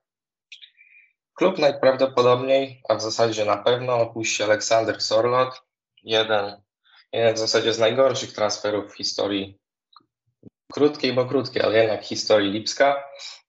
Mm, nawet sam jego ojciec w jednym z wywiadów w norweskiej telewizji bodajże wczoraj powiedział, że, że jego syn opuści klub. Jeszcze nie, jeszcze nie chciał zdradzać, jaki to będzie kierunek, ale zapytany powiedział, że na 150% klubu właśnie opuści. Jeszcze mm, wracając może do tematu Sabicera, myślę, że to jest dość, dość ważna persona. Jak wszyscy zapewne wiemy, Sabicer najprawdopodobniej trafi do Bayernu, będzie to opłata rzędu 18, może 20 milionów euro. Mm. Był ten, był ten kapitan, teoretycznie nim dalej jest, ale no, wiadomo, jeżeli opuści klub, no to nim nie będzie po prostu. Był to nasz kapitan. W poprzednim sezonie było niestety widać, że już myślami jest, już jest gdzieś indziej. Nie był to ten sam zawodnik, który po, w sezonie 19-20 pod, pod Julianem Nagelsmannem dyrygował drużyną, notował świetne występy, robił liczby, po prostu był niezastąpiony. W tym momencie takim zawodnikiem już nie jest. Mam nadzieję, że w przypadku jego odejścia jeszcze uda się ściągnąć jakiegoś zawodnika do środka pola, który potrafiłby rozegrać piłkę. Chodzi mi oczywiście o takiego typowego pivota, pozycję numer 8, bo jednak, tak jak już wspominaliśmy, na, na tych pozycjach wyżej, czyli na tej powiedzmy typowej dziesiątce, gdzie jest Kunku, gdzie jest Soboslo, gdzie jest Forsberg, gdzie jest Olmo, to tam zdecydowanie nie potrzeba wzmocnień. No od Zabicera możemy płynnie przejść do postaci trenera. E, mowa oczywiście o Nagelsmanie, który zarzekał się, że nikogo ze sobą z Lipska nie zabierze do Monachium. No i jednak tak się nie stanie. Jest nowy trener, Jesse Marsh, jak to będzie wyglądać u niego, jaki pomysł na grę będzie preferował, bo wydaje się, że będzie to jednak czwórka obrońców z tyłu. No i jak tym wszystkim odnajdzie się kluczowy zawodnik e, dla Lipska w poprzednim sezonie, czyli Angelino, który raczej jest zawodnikiem, który lepiej wygląda na wahadle niż w czwórce z tyłu i czy on dużo może na tym stracić, czy jednak nie będzie tutaj problemu z adaptacją się, e, z adaptowaniem się do tej pozycji. E, zgodnie z tym, co widziałem w dotychczasowych spotkaniach oraz tym, co, co mówił trener, zdecydowanie możemy spodziewać się gry z czwórką z tyłu. Do tego prawdopodobnie ogólnie będzie to ustawienie albo 4-2-3-1, albo 4-2-2-2, to klasyczne lipskowskie z dwiema dziesiątkami, albo 4-4-2 z diamentem w środku. Coś podobnego do tego, co prawdopodobnie będzie chciał grać Roze w Dortmundzie. Hmm, tak. Odnosząc się do pytania o nie jestem tak szczerze pewien, jak to będzie wyglądać. Na pewno znając jego inklinacje ofensywne, będzie go ciągnęło do przodu. Z tyłu mogą się pojawiać dziury, w tym rola trenera oraz innych zawodników, żeby je ewentualnie łatać, prawda? Mm. mm okej, okay, a, a jak odnosisz się do samej postaci nowego trenera? Bo wydaje się, że znaków zapytania aż tak wiele nie ma. On był już w Lipsku przez pewien czas, był asystentem. E, do tego pracował w klubie, e, który jest blisko związany e, z RB, czyli w Salzburgu. Także moim zdaniem tutaj wygląda to na razie bardzo ciekawie. Na pewno jest to ambitny trener, ale czy udźwignie już na ten moment taki, takie wyzwanie, jakim jest jednak gra o, o mistrzostwo, czy na razie to będzie takie spokojne budowanie i nie, nie stawianie przed nim wielkich celów? No tak, sam trener mówił w wywiadach, że chciałby połączyć dwa style, to znaczy styl e, ten, który preferował Nagelsmann w poprzednim sezonie, posiadanie piłki, budowanie spokojnych ataków oraz ten styl typowo kojarzony z Red Bullem, czyli gegen pressing, agresywne podejście, szybkie kontry. Zobaczymy jak to wyjdzie, wiadomo nie ma co oceniać po kilku sparingach i po meczu z drużyną z drugiej Bundesligi w Pucharze. Ja osobiście jestem dość spokojny o niego. Miał już swój epizod w Lipsku, tak jak wspominałeś, rok jako asystent Rangnika. Zna wielu zawodników, zna osoby w klubie.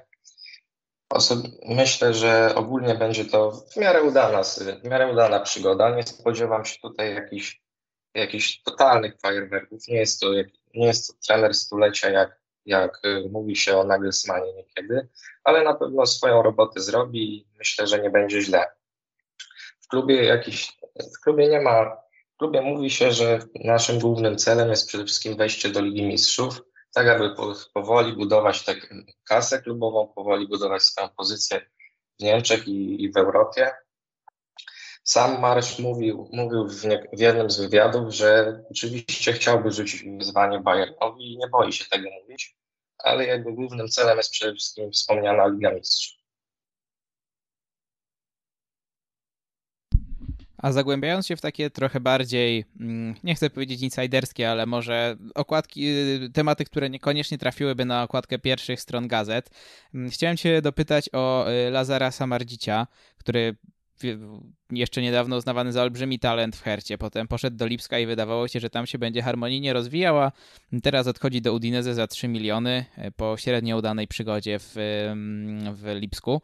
Jak ty oceniasz ten ruch i czy są jakieś, czy jest jakieś drugie dno, może jest jakaś klauzula odkupu, bo przecież no, cena jest śmiesznie niska, a zawodnik mimo wszystko z olbrzymim potencjałem. E, może nie zdążył go jeszcze pokazać przeciętnym fanom Bundesligi, no ale każdy, kto gdzieś tam mm, miał okazję o nim poczytać, czy obejrzeć jakieś e, mecze jeszcze, e, czy obejrzeć jakieś, jakieś mecze w jego wykonaniu, trudno się nie zgodzić, że to jest zawodnik, który wpisywał się idealnie w politykę Lipska i wydawało się, że prędzej czy później wskoczy w buty, e, jakkolwiek to dziwnie brzmi, no ale wskoczy w, w buty chociażby de Olmo czy mm, Nkunku, czyli tych młodych zawodników, którzy, e, młodych, e, ofensywnych, kreatywnych zawodników, którzy w Lipsku wypływali na i wypływają wciąż na, no, do wielkiego grania. Tak, no zdecydowanie przychodził jako wielki talent. Osobiście też wiele sobie po nim, sobie po nim, wiele sobie po nim oczekiwałem. Wiele sobie po nim oczekiwałem. No niestety nie potoczyło się to tak, jak, jakbyśmy tego chcieli. Nagelsmann nie dał mu aż tyle szans. Nie wiem, może na, zasługiwał na więcej, może na mniej, no tego nigdy nie wiemy. Prawda jest taka, że w meczach było widać, że ma pojęcie o piłce, dobrze panuje nad piłką, techniki mu nie brakuje, ale nie zawsze ta głowa dojeżdżała. Prawdopodobnie to był ten, ten główny kłopot. Jeśli chodzi o, o sam transfer, to nie, do, nie znalazłem nigdzie żadnej informacji o klauzuli odkupu, jedynie o procencie od przyszłej sprzedaży. I też można zadać sobie pytanie, dlaczego, dlaczego nie wypożyczenie, dlaczego może jakiś epizod w klubie ze środka tabeli Bundesligi, może jakiś drużyna pokroju Augsburga, Köln. No niestety Według, y, według Bilda strona Samardzicia postawiła weto w sprawie wypożyczenia i niestety wypożyczyć się zawodnika nie udało. Trafił do wspomnianego przez Ciebie Udinese. Oczywiście będę trzymał za niego kciuki, ale, no, ale żałuję, że nie potoczyło to się troszkę inaczej. To jeszcze pozostając w temacie młodych zawodników, jak wiemy w Lipsku jest ich y, bardzo wielu, ale przeważnie i są to zawodnicy, którzy są wyskautowani, sprowadzani z innych klubów, a nie wychowankowie. Jak myślisz, kiedy Lipsk doczeka się takiego pełnoprawnego wychowanka, który może na stałe zagościć w pierwszym zespole, bo na razie chyba widoki jeszcze nie są takie dobre. No tutaj muszę się zaskoczyć, bo pojawił się zawodnik Sydney Rebiger, przez y, zawodnik z rocznika 2005, zaliczył ostatnio w spotkaniu Sandhausen debiut. Mm. Nawet Nagelsmann rozpływał się nad nim na jednej z konferencji, mówiąc, że to jest świetny zawodnik, po którym w ogóle nie widać wieku. Muszę to przyznać, naprawdę imponuje mi jego spokój przy piłce, wygląda jak zawodnik, który ma za sobą co najmniej kilka lat gry na najwyższym poziomie, a jest to, trzeba powiedzieć sobie, dzieciak. Poza nim tak naprawdę nikogo, nikogo takiego w klubie nie widzę. Nie, niedawno postanowiono zrezygnować z drużyny U21. Sprowadzono Christophera Vivela z y, Regula Salzburg, który obecnie jest dyrektorem technicznym i on również ma sprawować pieczę nad akademią. Zobaczymy, jak to się, jak to się potoczy, no bo to prawda, nie, nie było jeszcze żadnego takiego prawdziwego wychowanka w Lipsku, który by na, na dłużej zagościł w klubie, a szkoda.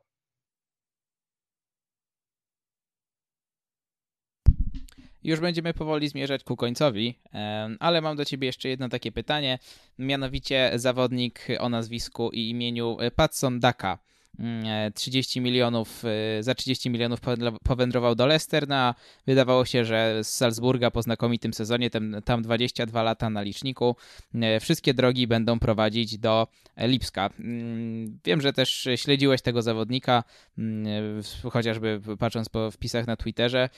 Ostatecznie w Lipsku wylądował Silva i chciałem cię zapytać, jak ty to oceniasz maksymalnie obiektywnie, bo wiadomo, że będziemy, będzie się starało jak najbardziej przypudrować tego zawodnika, który trafił do klubu.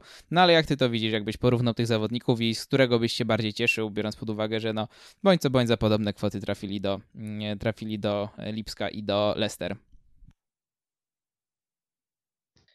Prawda jest taka, że każdy zawodnik Salzburga może trafić do Lipska, jeżeli Lips zdoła go przekonać, tak? Niestety w tym wypadku to się nie udało. Pat Sundaka zawsze marzył o grze w angielskiej Premier League, swoje marzenia spełnił. Przyznam szczerze, że nie wierzyłem, że transfer Silwy może w ogóle dojść do skutku. Zawsze był to dla mnie taki zawodnik trochę ze sfery marzeń, a ten Daka wydawał się taki przyziemny, też był w miarę sprawdzony, ponieważ notował świetne liczby u Marsza. No niestety nie udało się go ściągnąć, ale ostatecznie myślę, że, że możemy wyjść na to nawet lepiej.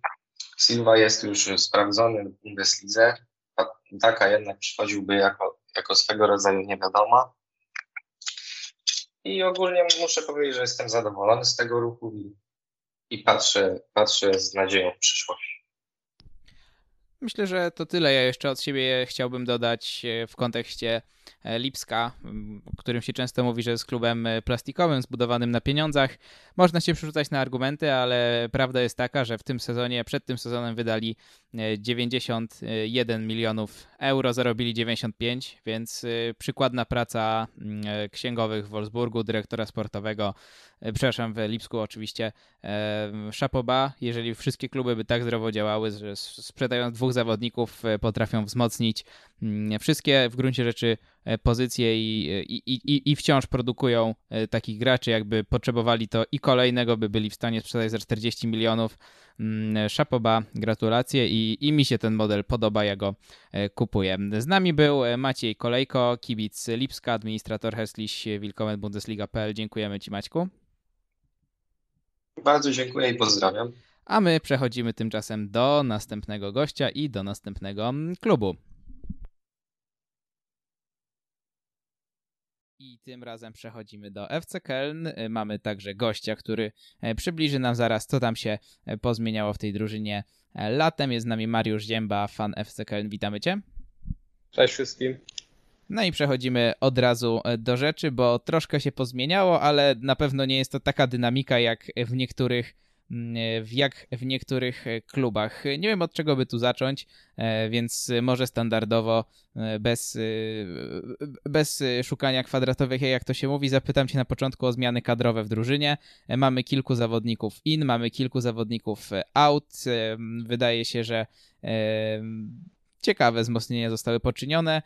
Raczej zawodnicy mm, albo zagadkowi, albo tacy, którzy mm, od, po których nie wiadomo czego się spodziewać, może być top, a może być zupełne dno. Mam tu na myśli Marka Uta czy Hubersa. E, Ut wiadomo co w szalkę pokazywał i, mm, no, i jaką jakość, a raczej jaki brak jakości prezentował. Hubers z kolei bardzo solidny zawodnik, no ale o lichym zdrowiu.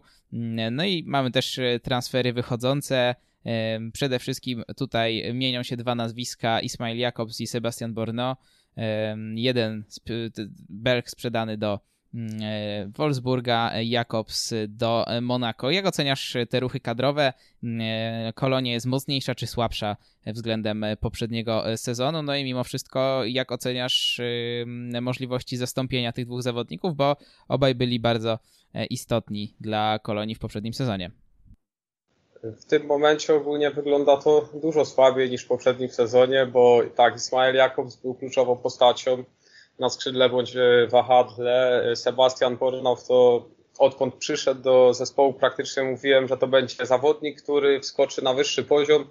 Troszeczkę go przystopowała kontuzja i jeszcze cały czas grany jest transfer Eliasa Szkiriego Tunezyjczyk sam e, powiedział, że e, z chęcią już zmieniłby otoczenie i dziwię się, że jeszcze tak długo to trwa jakieś tam gierki, bo e, starała się o niego Atalanta, Bergamo, stalało się na Apoli i jeszcze parę innych klubów wchodziło w grę Olympique. Marsylia, podobno dogrywał kontrakt, coś tam się chyba wysypało bądź zawiesiło, bo nadal po tym meczu z Jeną nic nie wiadomo i parę miesięcy przed zakończeniem poprzedniego sezonu było wiadome, że około 30-40 milionów trzeba będzie e, zdobyć za zawodników i 3-4 nazwiska się wymieniało, także e, wiadomym było, że Szkiri odejdzie, e, Bornau był sądowany, Jakobs, jeszcze Ondrej Duda i Ondrej Duda na pewno w przypadku degradacji zespołu zostałby na poziomie Bundesligi, bo bardzo dobrze mu ogólnie szło.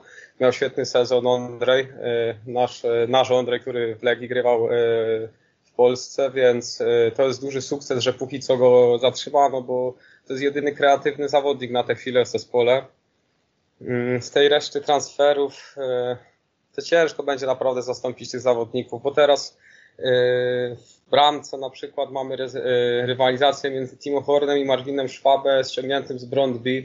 Zmienił się tak, że trener bramkarzy Andreas Menger opuścił zespół i przyszedł Uwe Gospodarek to jest taka dobra dość decyzja, ponieważ e, w ostatnich latach już kibice bardzo naciskali na to, żeby zmienić tego trenera bramkarzy. Uważali, że po prostu ten Menger mimo słabej dyspozycji cały czas faworyzuje tego Horna. E, teraz gospodarek ich przejął, e, chwali obydwu, chociaż ostatnio na konferencji Stefan Baumgart powiedział, że numerem jeden jest Timo, a numerem dwa jest Marvin i Marvin tam gdzieś w pucharze Niemiec jakieś minuty nawet ostatnio zaliczył man of the match i tak dalej. Trzecie miejsce tam zajmuje młody Jonas Urbik, z którym przedłużono kontrakt. E, z tych transferów jeszcze Hubers to e, z Hanoweru to na pewno Maciek Iwanow bardziej lepiej go ocenia. E, bardzo mało drugiej Bundesligi oglądałem w ostatnim czasie, więc nie wypowiem się na jego temat, a nie oglądałem też zbyt wielu sparingów, żeby też go ocenić, bo te sparingi były wątpliwej jakości, bo z drugo, trzecio, czwartoligowcami z ligi, z ligi regionalnej, no w sumie zespół zagrał tam chyba pięć sparingów, żadnego nie przegrał i może się nawet chwalić tym, że wygrał z Bayernem Monachium sparring, tylko że to był drugi czy tam trzeci garnitur. E, przyszedł na pewno fajny zawodnik Austriak Dejan Ljubicic. Taki profil austriacka piłka na Twitterze, e, bardzo chwalił go, e, wysyłał mi takie scout, e, opisy scoutingowe, jak on gra, jakieś filmiki, zestawienia, więc to jest fajny zawodnik do kreacji, do jakiejś tam destrukcji, ale jak się pasuje w zespół, to się okaże, bo też się Dejan wypowiadał, że on wierzył cały czas, że jednak będzie grać na poziomie Bundesligi i pomimo tego, że zespół zostałby zdegradowany, to i tak e, w Kolonii by grał i tak. Nie miał żadnego zapisu, który by tam jakoś ten spadek anulował ten transfer.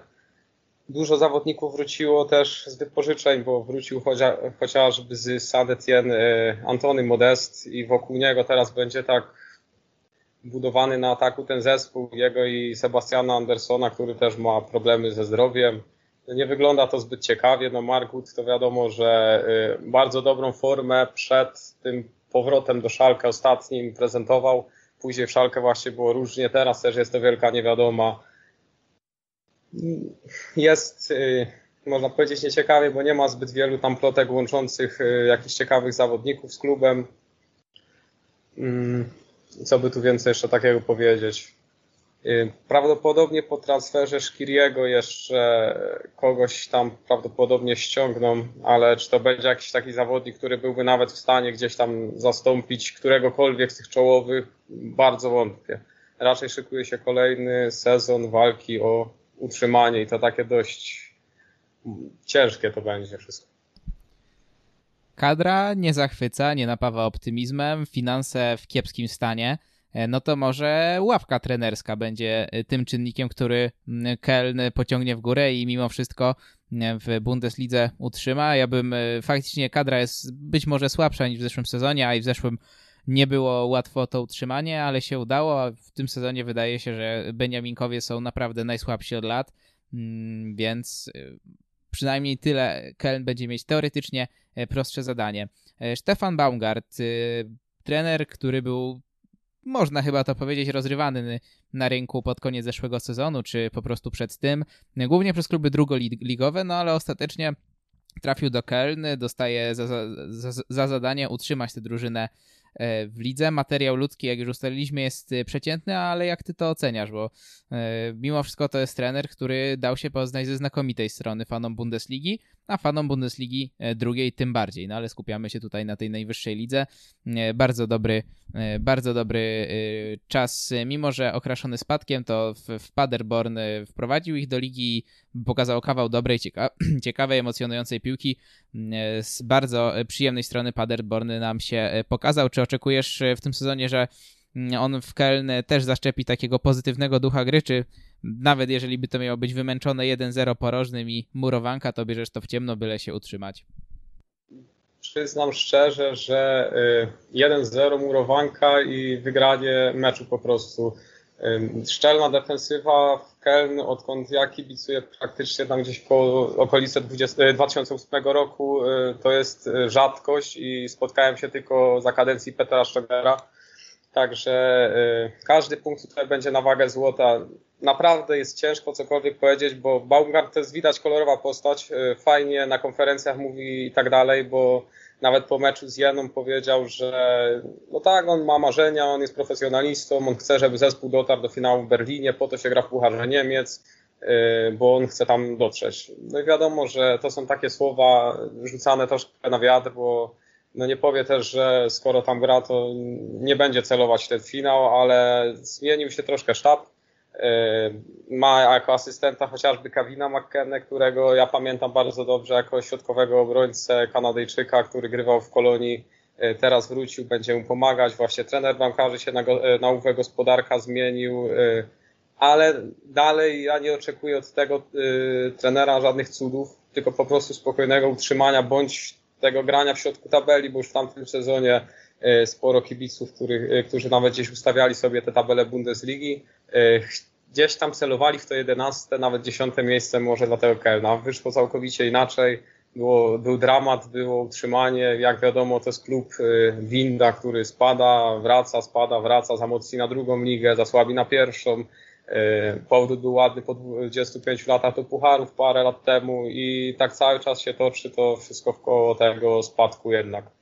E, jeszcze wracając do tych transferów, jeśli tam mogę nadmienić, to mm, paru zawodników też wróciło, bo wrócił na przykład e, Louis Schaub, wrócił Kingsley Schindler z Hanoweru, wrócił taki młody Czech Tomasz Osztrak. Dostałem swoje szanse w sparingach, dostaje tak samo ściągnięty młodzik z bodajże Austrii Wiedeń, Filip Wydra. W sparingach dostawali swoje szanse wszyscy. Ustawienie przeważnie jest 4 4-2-3-1, czyli z jednym wysuniętym napastnikiem, przeważnie to jest właśnie Modest, za nim gdzieś tam gra Wood, Duda, skrzydła Tillman wiadomo, Tillman wiadomo i naprawdę jeśli utrzymamy się w tym sezonie i będziemy gdzieś tam dwa, trzy miejsca na strefą spadkową, to ja będę bardzo zadowolony, bo to będzie duży sukces z tym zespołem, z tym składem. No, same sparingi dużo mówią. No, jeden, jeden z Rodą Kerkrade, która gra w drugiej e, lidze holenderskiej i to jeszcze wymęczone zwycięstwo w końcówce dzięki młodzikowi Timowi Lemperle. Grali też e, z Elversbergiem z regionalnej ligi, grali z drugoligowym szwajcarskim Schaffhausen wiadomo, z tym drugim, trzecim składem Bayernu, z Duisburgiem i z Fortuną Keln. No nie są to jakościowo dobrzy, e, dobrzy przeciwnicy, ani nie były te zwycięstwa zbyt przekonujące. Już nie mówię, że tam gdzieś właśnie udało się z tym Elfsbergiem z regionalnej wygrać paroma bramkami, ale z drugoligowcami wymęczone 1-1, 1-0, 2-1. No nie napawa optymizmem. Też zastanawiam się, jaki pomysł na grę będzie miał Baumert, e, bo pamiętam z poprzedniego jego zespołu, że miał wielu zawodników bardzo szybkich, niezbyt wysokich, a tutaj jednak jest z przodu i Modest, jest Ud, który jest bardziej technicznym zawodnikiem. Trochę też będzie gryzł się z Dudą, który ma podobne walory. E, no i też jego drużyny słynęły raczej z takiej frywolnej gry w obronie i tutaj obrona chyba też będzie największym zapalnikiem, bo nie ma tutaj bardzo mocnych nazwisk, a jako całość to też chyba nie wygląda najlepiej, więc E, jeżeli chodzi o grę z kontry, no to myślę, że skrzydłowych jednak może tutaj brakować. E, no i ten Modest, który wraca, chyba to taki największy wygrany zmiany trenera, bo jak wiemy, u Gizdola przecież e, no nie było mu z nim po drodze. Ogólnie tak, bo właśnie nie ma innego napastnika niż ten Modest. Modest miał chyba nieciekawe to wypożyczenie całe do Sanetien i wielu kibiców jednak jest sceptyczna, bo to jest kolejny powrót E, Francuza. Nie wygląda to też właśnie zbyt ciekawie. Jest też taki młodziutki Marvin Obus, gra też na szpicy czasem Timo Lemperle, który ma już, ja już pamiętam chłopaka chyba dwa lata temu gdzieś tam e, debiut czy coś takiego zaliczył i już wtedy mówiono, że to jest duży talent, że musi grać i tak dalej, a cały czas gdzieś tam te rezerwy, młodziki i tak dalej, więc chociaż w sparingach y, na tych y, bocznych strefach, y, czy tam skrzydła, czy boczni obrońcy, grywali właśnie Kingsley Schindler i Kingsley Ehizibue. To są dość szybcy właśnie obrońcy bądź skrzydłowi i czytałem z nimi kilka wywiadów, mówili, że jedyne co Baumgart od nich wymaga, to jest szybkość, że nawet jeśli te walory ofensywne, że jeśli nawet tej obronie nie nadrobią, to żeby nadrabiali w tej ofensywie, ponieważ to są ich te główne walory. No nie ma dobrze broniących zawodników, bo co by tu nie mówić, no ten Ehizi Bue to jest y, szybkość, Schmitz to według mnie zawodnik już dawno nie powinien być w tym klubie. Rafael Chicos nie dojeżdża na poziomie praktycznie pierwszej Bundesligi. Janes Horn, no, niechciany, już sprzedawany na siłę, nie, y, musiał zostać Jorge Mere który rok już w tym klubie zostaje sprzedawany do hiszpańskich klubów, gdziekolwiek idzie wypożyczany i nic z tego, a to są zawodnicy, którzy tam gdzieś w skali klubu Mere, Modest zarabiają dość y, dużo. I, i tu jest ten problem, że nikt y, nie chce ich kupić za bardzo, za darmo ich nie chcą całkowicie oddawać, nie ma ich na kogo bardzo wymienić. Nawet jest ciężko gdzieś tam wyciągnąć kogoś z drugiej Bundesligi i, i w, Luis Schaub wrócił tak samo, wcześniej wspomniałem Austriak, ale to też nie jest szybkościowiec. To jest chłopak, który gdzieś tam w HSV fajnie w miarę wyglądał, w Kolonii wyglądał na poziomie drugiej Bundesligi techniczny, troszkę taki czarodziej, że tak się wyrażę, ale szybkość jest nie ta na poziom Bundesligi. Więc wszystko, podejrzewam, że wszystko będzie dalej takie rwane, szarpane. Czy ładny skład tam będzie, nie mam pojęcia. A jak oceniasz ogólnie przyszłość tego klubu? Czy te wygrane baraże i uniknięcie spadku to jest takie po prostu odroczenie e, tego, co, co i tak się stanie za jakiś czas. E, czy myślisz, że uda się to jakoś ustabilizować też poprzez sprzedaż najlepszych zawodników, których do tej pory udaje się sprzedać za całkiem niezłe pieniądze i, e, i uda się to wyprowadzić na prostą, czy jednak to będzie dalej takie e, granie po prostu z sezonu na sezon i, i liczenie na to, że kolejnym razem się uda? Y, raczej to drugie, że raczej się uda. No ja już przeżyłem i spadki, i awanse z tym klubem i co by tu nie mówić, są królowie tej drugiej ligi. Nawet jeśli tam jeden rok dłużej muszą przesiedzieć, to i tak w końcu awansują, bo kadra jest taka, że właśnie na tą drugą ligę starsza, na pierwszą niekoniecznie. a jak już przychodzi ta pierwsza liga, to nie wiem, co się dzieje z tymi zawodnikami. I trener, i, i, i różne takie inne przypadki są, że nie dojeżdżają na tym poziomie. Chociażby taki Dominik Drexler, fajny zawodnik, no Simon Teroden, co by nie mówić, awans zrobił i tak dalej, a jak zwykle w pierwszej lidze nie dawał rady w tych poprzednich latach. Był dobry okres za tego Stegera. Ja jeszcze pamiętam te, tych innych za czasów Peszki i tak dalej, trenerów zawsze był ten problem, zawsze było y, słabo w defensywie, brakowało organizacji w grze, brakowało jakości w zespole. I to jest takie chyba odroczenie tego, co jest nieuniknione, chociaż wiadomo, że pozostanie na tym poziomie to jest zastrzyk finansowy, y, prawa telewizyjne, bo nie oszukujmy się, w tamtym sezonie y, utrzymał się Werder Brema, o ile się nie mylę, bo już może mi pamięć tam zawiesiła Werder Brema po barażach i dzięki temu y, Kolonia straciła trochę pieniędzy z praw telewizyjnych, bo oni tam byli wyżej notowani. Y, właśnie ten y, ich cały dyrektor mówił, że na tym tracą pieniądze, że to wszystko jest po to tylko, żeby łatać te dziury spowodowane przez COVID, przez brak kibiców, sprzedawać zawodników i próbować się utrzymać. No tak, ale Kolonia też chyba jest takim dobrym przykładem, znaczy nielicznym przykładem tego, że spadek wcale nie musi być czymś najgorszym, bo jednak zawsze udaje się wracać, czasem e, w lepszym stanie, w czasem gorszym. E, był też sezon, gdzie e, były europejskie puchary, co ostatecznie zakończyło się fatalnie. Chyba od tamtego czasu jest taka równia pochyła, gdzie naprawdę od tego momentu się zaczęło po zwolnieniu Sztegera i innych wydarzeniach, że ten klub nie, nie potrafi złapać stabilizacji. Mm, ale wcześniej było tak samo. No przed erą Petera Szczogera było, y, że tak powiem, identycznie. Cały czas y, byli zawodnicy ściągani, y, że tak powiem, byle jacy nie dojeżdżało, to byli wypożyczani jak Siadli czy Mato Jajalo, młodziutki Christian Clemens, pamiętam jak grał. Był taki zespół, że potrafił niektóry mecz wygrać, gdzieś tam 4-0, coś takiego się zdarzyło, a potem szedł na jakiegoś tam Spadkowicza i przegrywał tak samo sromotnie i nie dojeżdżał, w końcu spadali. Po jednym z tych spadków to dlatego Podolski odszedł tak samo. Był zdenerwowany na klub, mówił, że nie to mu obiecywano w klubie. Y, także zależy, co kto lubi. Czy wolimy się męczyć na poziomie pierwszej ligi, rywalizować z najlepszymi i do ostatniej kolejki próbować wydrzeć to pozostanie w lidze, czy też próbować budować zespół na nowo, na spokojnie i walczyć o wygranie drugiej ligi. Przyznam, że mi to tak nie przeszkadza bardzo, bo jeśli tam spadną zawsze do tej drugiej ligi, to wiem, że walczą jakby o to mistrzostwo e, tej drugiej Bundesligi. Jest duże prawdopodobieństwo, że wygrają, fajny styl prezentują. Także ciężko powiedzieć, czy spadek też byłby takim katarzis na ten moment. Pewnie tak, ale później byłby powrót, jeden dobry sezon i, i od nowa to samo. To jeszcze tak e, kończąc temat zawodników, e, zerkając na młodzież w tym klubie, bo przecież jest kilku wychowanków, którzy e, grali w ostatnim czasie. Teraz Jakobs odszedł, ale są też tacy, którzy musieli opuścić klub już jako właściwie juniorzy bez debiutu w pierwszym zespole. Mam tu na myśli przede wszystkim Wirca czy też Bozdogana.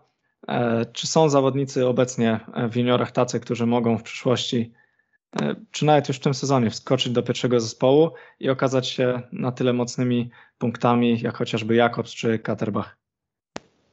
Ogólnie jest z tym problem, bo to wprowadzanie młodzieży jest e, problematyczne przez to, że zespół nie prezentuje zbyt dobrego poziomu co sezon i tak jak tam wiemy, że Jan Tillman coś grywa i grywa teraz na skrzydle, grywa regularnie i się wpisał w ten klub fajnie, tak teraz e, w tamtym sezonie Marvin Obus e, debiutował e, i on też gdzieś tam w tych sparingach się przejawia. Tim Lemperle, o którym wcześniej mówiłem i w sumie na tym się kończy jakaś tam większa lista. No, w tamtym sezonie też grywał taki młody Sava Czestić, ale nie ma w ogóle na obozach zabranych zbyt wielu tych zawodników, nawet, nawet nie kojarzę czy w kadrze, no ten Jonasz Zurbik, tam w Kolonii dość dobrze bramkarze stoją, chociaż wiadomo, że i tak Horn będzie grał, więc to jest takie bardzo wątpliwe, że ktoś młody wejdzie i nagle z kopyta y, wejdzie do pierwszego składu, zacznie coś prezentować fajnego.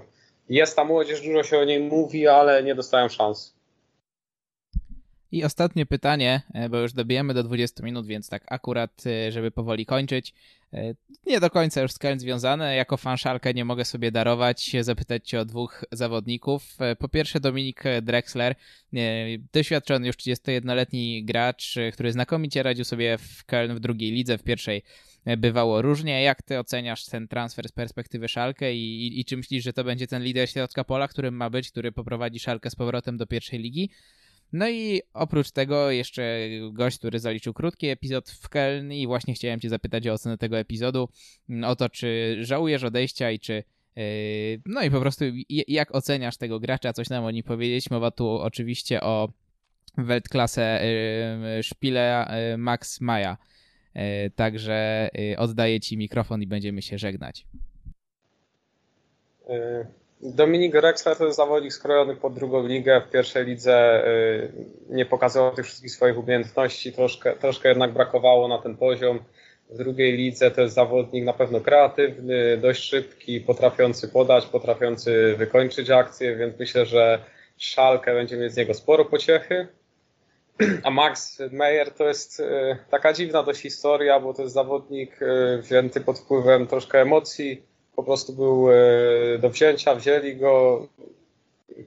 Wychodzi na to, że był po prostu potrzebny nie wiem, do treningu na jakąś jednostkę treningową, bo gdy pojawiał się na placu gry, to nie pokazywał nic. E, podejście podobno na treningach było bardzo takie mm, olewające sprawę, nie pokazywał się z dobrej strony. E, trener od razu gdzieś tam go zaczął odrzucać i po prostu nie przedłużono z nim kontraktu. Także czy on y, w drugiej lidze sobie poradzi, no wypadałoby. Skoro to jest taka łatka gdzieś tam talentu, no coś grał swoje, no to chyba zależy dużo od chęci tego on, zawodnika. On jeszcze, jeszcze szuka klubu, on jeszcze, jeszcze nie podpisany. Aha, no to chyba, że tak, ale ogólnie to troszkę spalony zawodnik i mi się wydaje, że dużo leży u niego w głowie. Gdzieś tam umiejętności może jakieś są, ale brakuje jakiegoś tam, może już się wypalił troszeczkę, może troszkę zniechęcony jest tym, tą całą sytuacją w jednym, drugim, trzecim klubie. Czy będzie z niego mieć tam ewentualnie ktoś pociechę kiedyś? No może tak, zależy pewnie od trenera, od środowiska, czy ktoś go odbuduje. A jeszcze tam y, wracając tak szybko do kolonii, to tylko taką ciekawostkę mogę wrzucić, że y, w niedzielę na meczu z Hertą pojawi się w końcu koziołek Hennes, zostanie odbanowany, y, ponieważ przez te wszystkie covidowe sprawy maskotka klubu była zawieszona. Cały rok praktycznie nie, nie pojawiał się na meczach domowych, a wcześniej takie sytuacje się praktycznie nie zdarzały. Tam w 2008 roku raz się gdzieś nie pojawił, w 2001, 2002 przez jakąś chorobę też, też się te koziołki nie pojawiały na stadionie, a teraz właśnie zostanie odbanowany, że tak się wyrażę. Trzeba go pilnować przed meczem z Unionem, żeby tam Udżach się gdzieś nie zakręcił.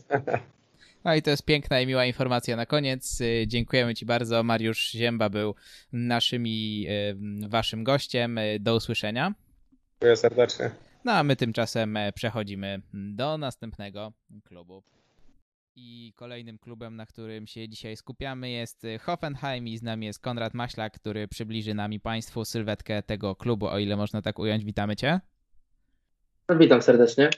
E, więc pierwsze pytanie bez, y, bez, przechodze, bez y, zbędnego wstępu.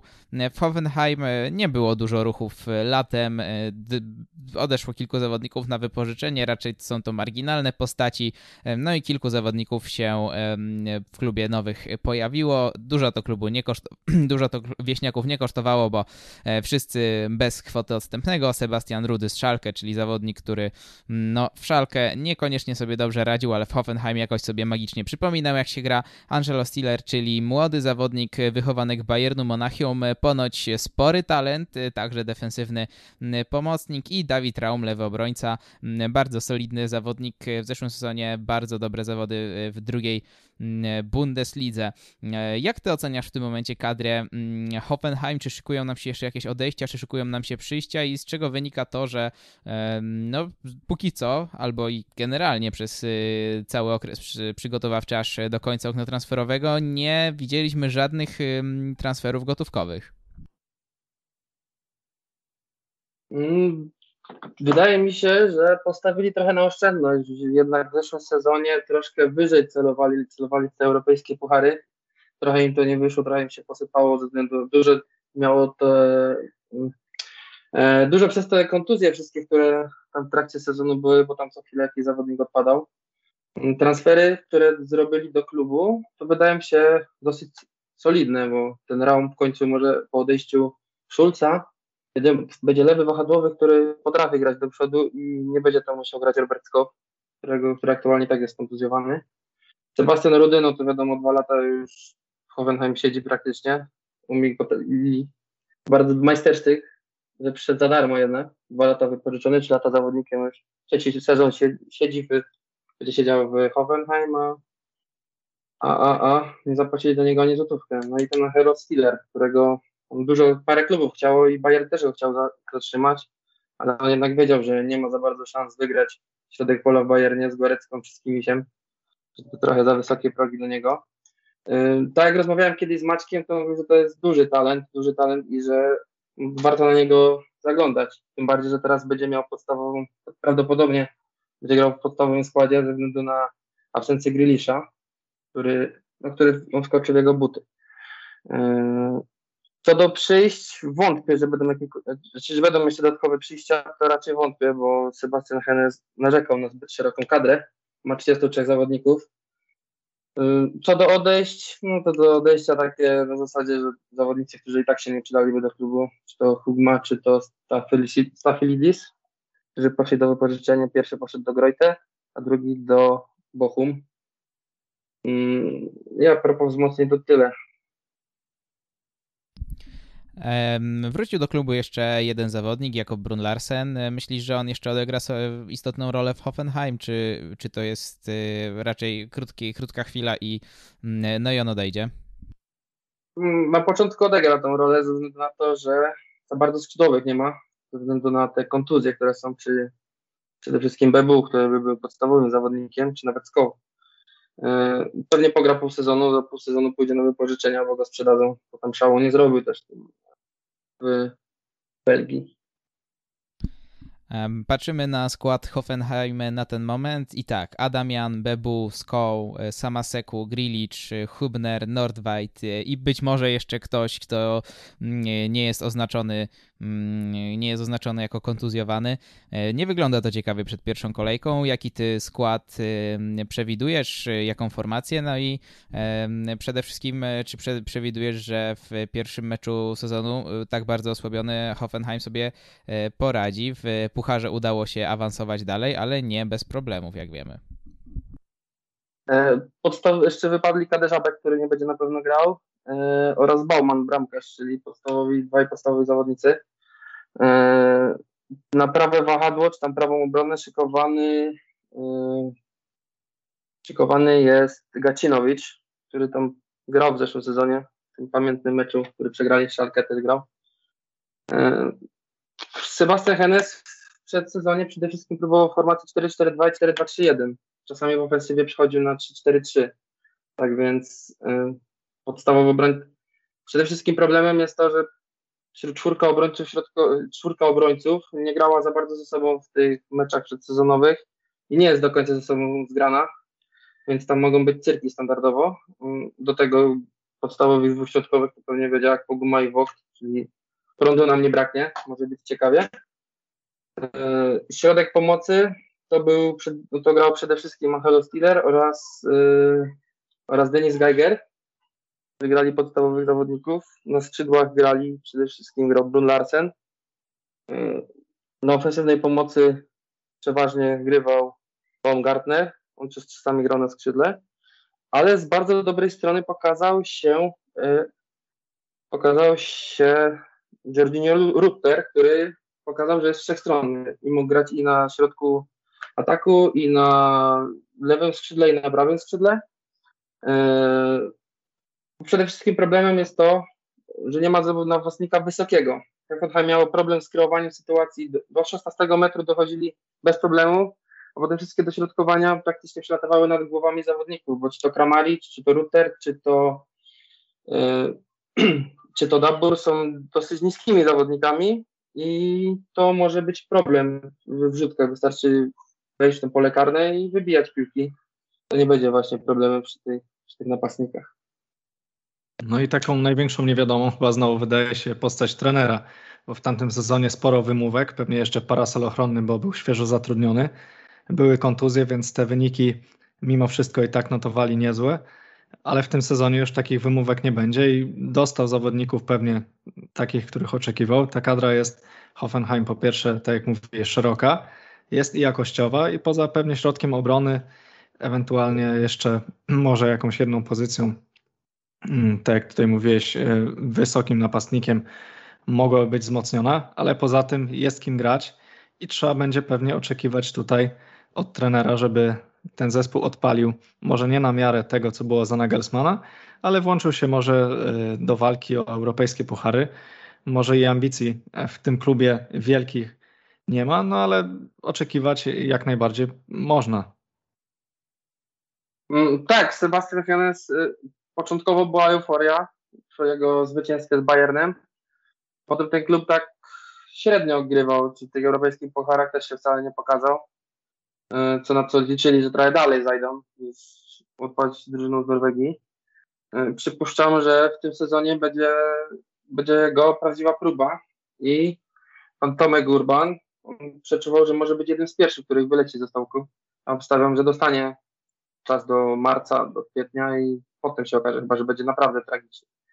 Tego nie za bardzo można wyczuć po tym klubie, patrząc po meczu ostatnim z Wiktorią Köln, który powinni gładko wygrać, a męczyli się w dogrywce.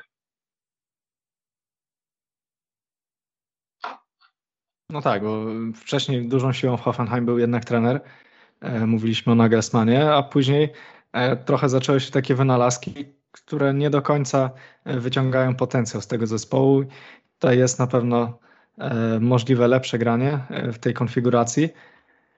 No i jest wielu ciekawych młodych zawodników przede wszystkim, których można jeszcze albo wypromować, albo z nich korzystać. Myślę, że jeszcze w tym okienku jakiś zawodnik może odejść, bo często mówiło się o Kramariciu, który od kilku lat pewnie odchodził już z klubu, on dalej e, tutaj jest. No i dalej na myśl przychodzą tacy zawodnicy jak Baumgartner e, czy Grilich, którzy wybijają się ponad e, innych kolegów. O Grilichu było też głośno przed, jeszcze przed okienkiem, przy, w zeszłym sezonie, że tam interesował się nim Tottenham. Tam miała być już jakaś niby oferta, ale póki co to ucichło, czyli zostaje w klubie. Kramaric ostatni rok kontraktu, więc pewnie po sezonie odejdzie za darmo, bo troszkę jednak wyrósł ponad ten klub. Przede wszystkim w tym klubie trzeba było się naprawdę pozbyć paru takich zawodników jak Belfodil, który po odejściu Nagelsmana to już kompletnie nic nie pokazuje, czy taki Joshua Brenner, który w ogóle nie gra od paru lat w klubie. No i strasznie tych młodych zawodników, tacy jak Maximilian Bayer, y, są strasznie mało grają, przez to się nie rozwijają, a potencjał mają dosyć duży. Przydałoby się właśnie takie wypożyczenie takich zawodników.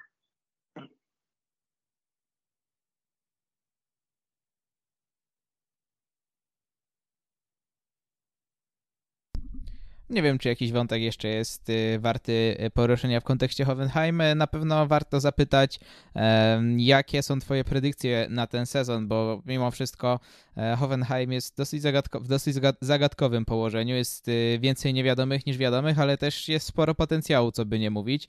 E, jakbyś miał obstawiać, w jakich rejonach tabeli się Hoffenheim w tym sezonie zakręci? Czy to będzie atak na puchary, czy stabilizacja w środku, w środku tabeli, czy raczej e, walka o utrzymanie, co dosyć abstrakcyjnie brzmi, no ale, ale jestem ciekawy, jak się na to zapatrujesz.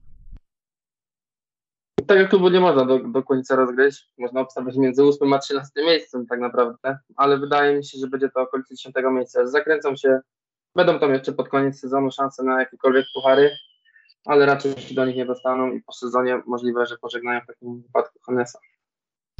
No właśnie, żegnanie Hennesa. Jako sympatyk klubu, jak się zapatrujesz na to, że on pozostał e, w Hoffenheim po końcu poprzedniego sezonu, który był no, nie do końca satysfakcjonujący? Mm, wydaje mi się, że teraz będzie jego taka prawdziwa weryfikacja, bo dostał tych zawodników, których chciał. E, przypuszczalnie jeszcze by chciał Richardsa z Bayernu, który Bayern by z chęcią puścił 10 milionów, jednak to troszkę za wysoka cena. E, na tego zawodnika i na tą szerokość kadry. Więc przypuszczam, że dostanie teraz ten sezon, żeby pokazał na co go stać, na co go nie stać. No jeżeli nie wypali, to pożegnają i znowu będzie szukanie jakiegoś wynalazku.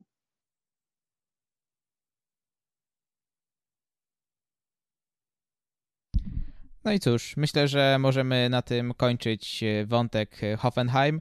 E, więcej niewiadomych niż wiadomych, niewiele ruchów letnich w kontekście mm, e, sprzedaży i kupna e, nowych zawodników, znajome, znajoma twarz Sebastiana Rudego, a poza tym uzupełnione pozycje, no ale też brak jakichkolwiek strat kadrowych. Zobaczymy jak to będzie, o ile zdrowie dopisze, może być ciekawie. Dziękujemy Ci Konrad, że do nas padłeś.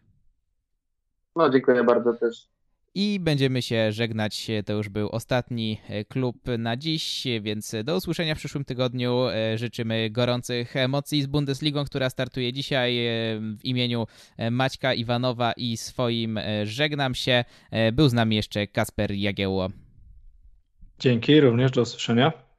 Żegnamy.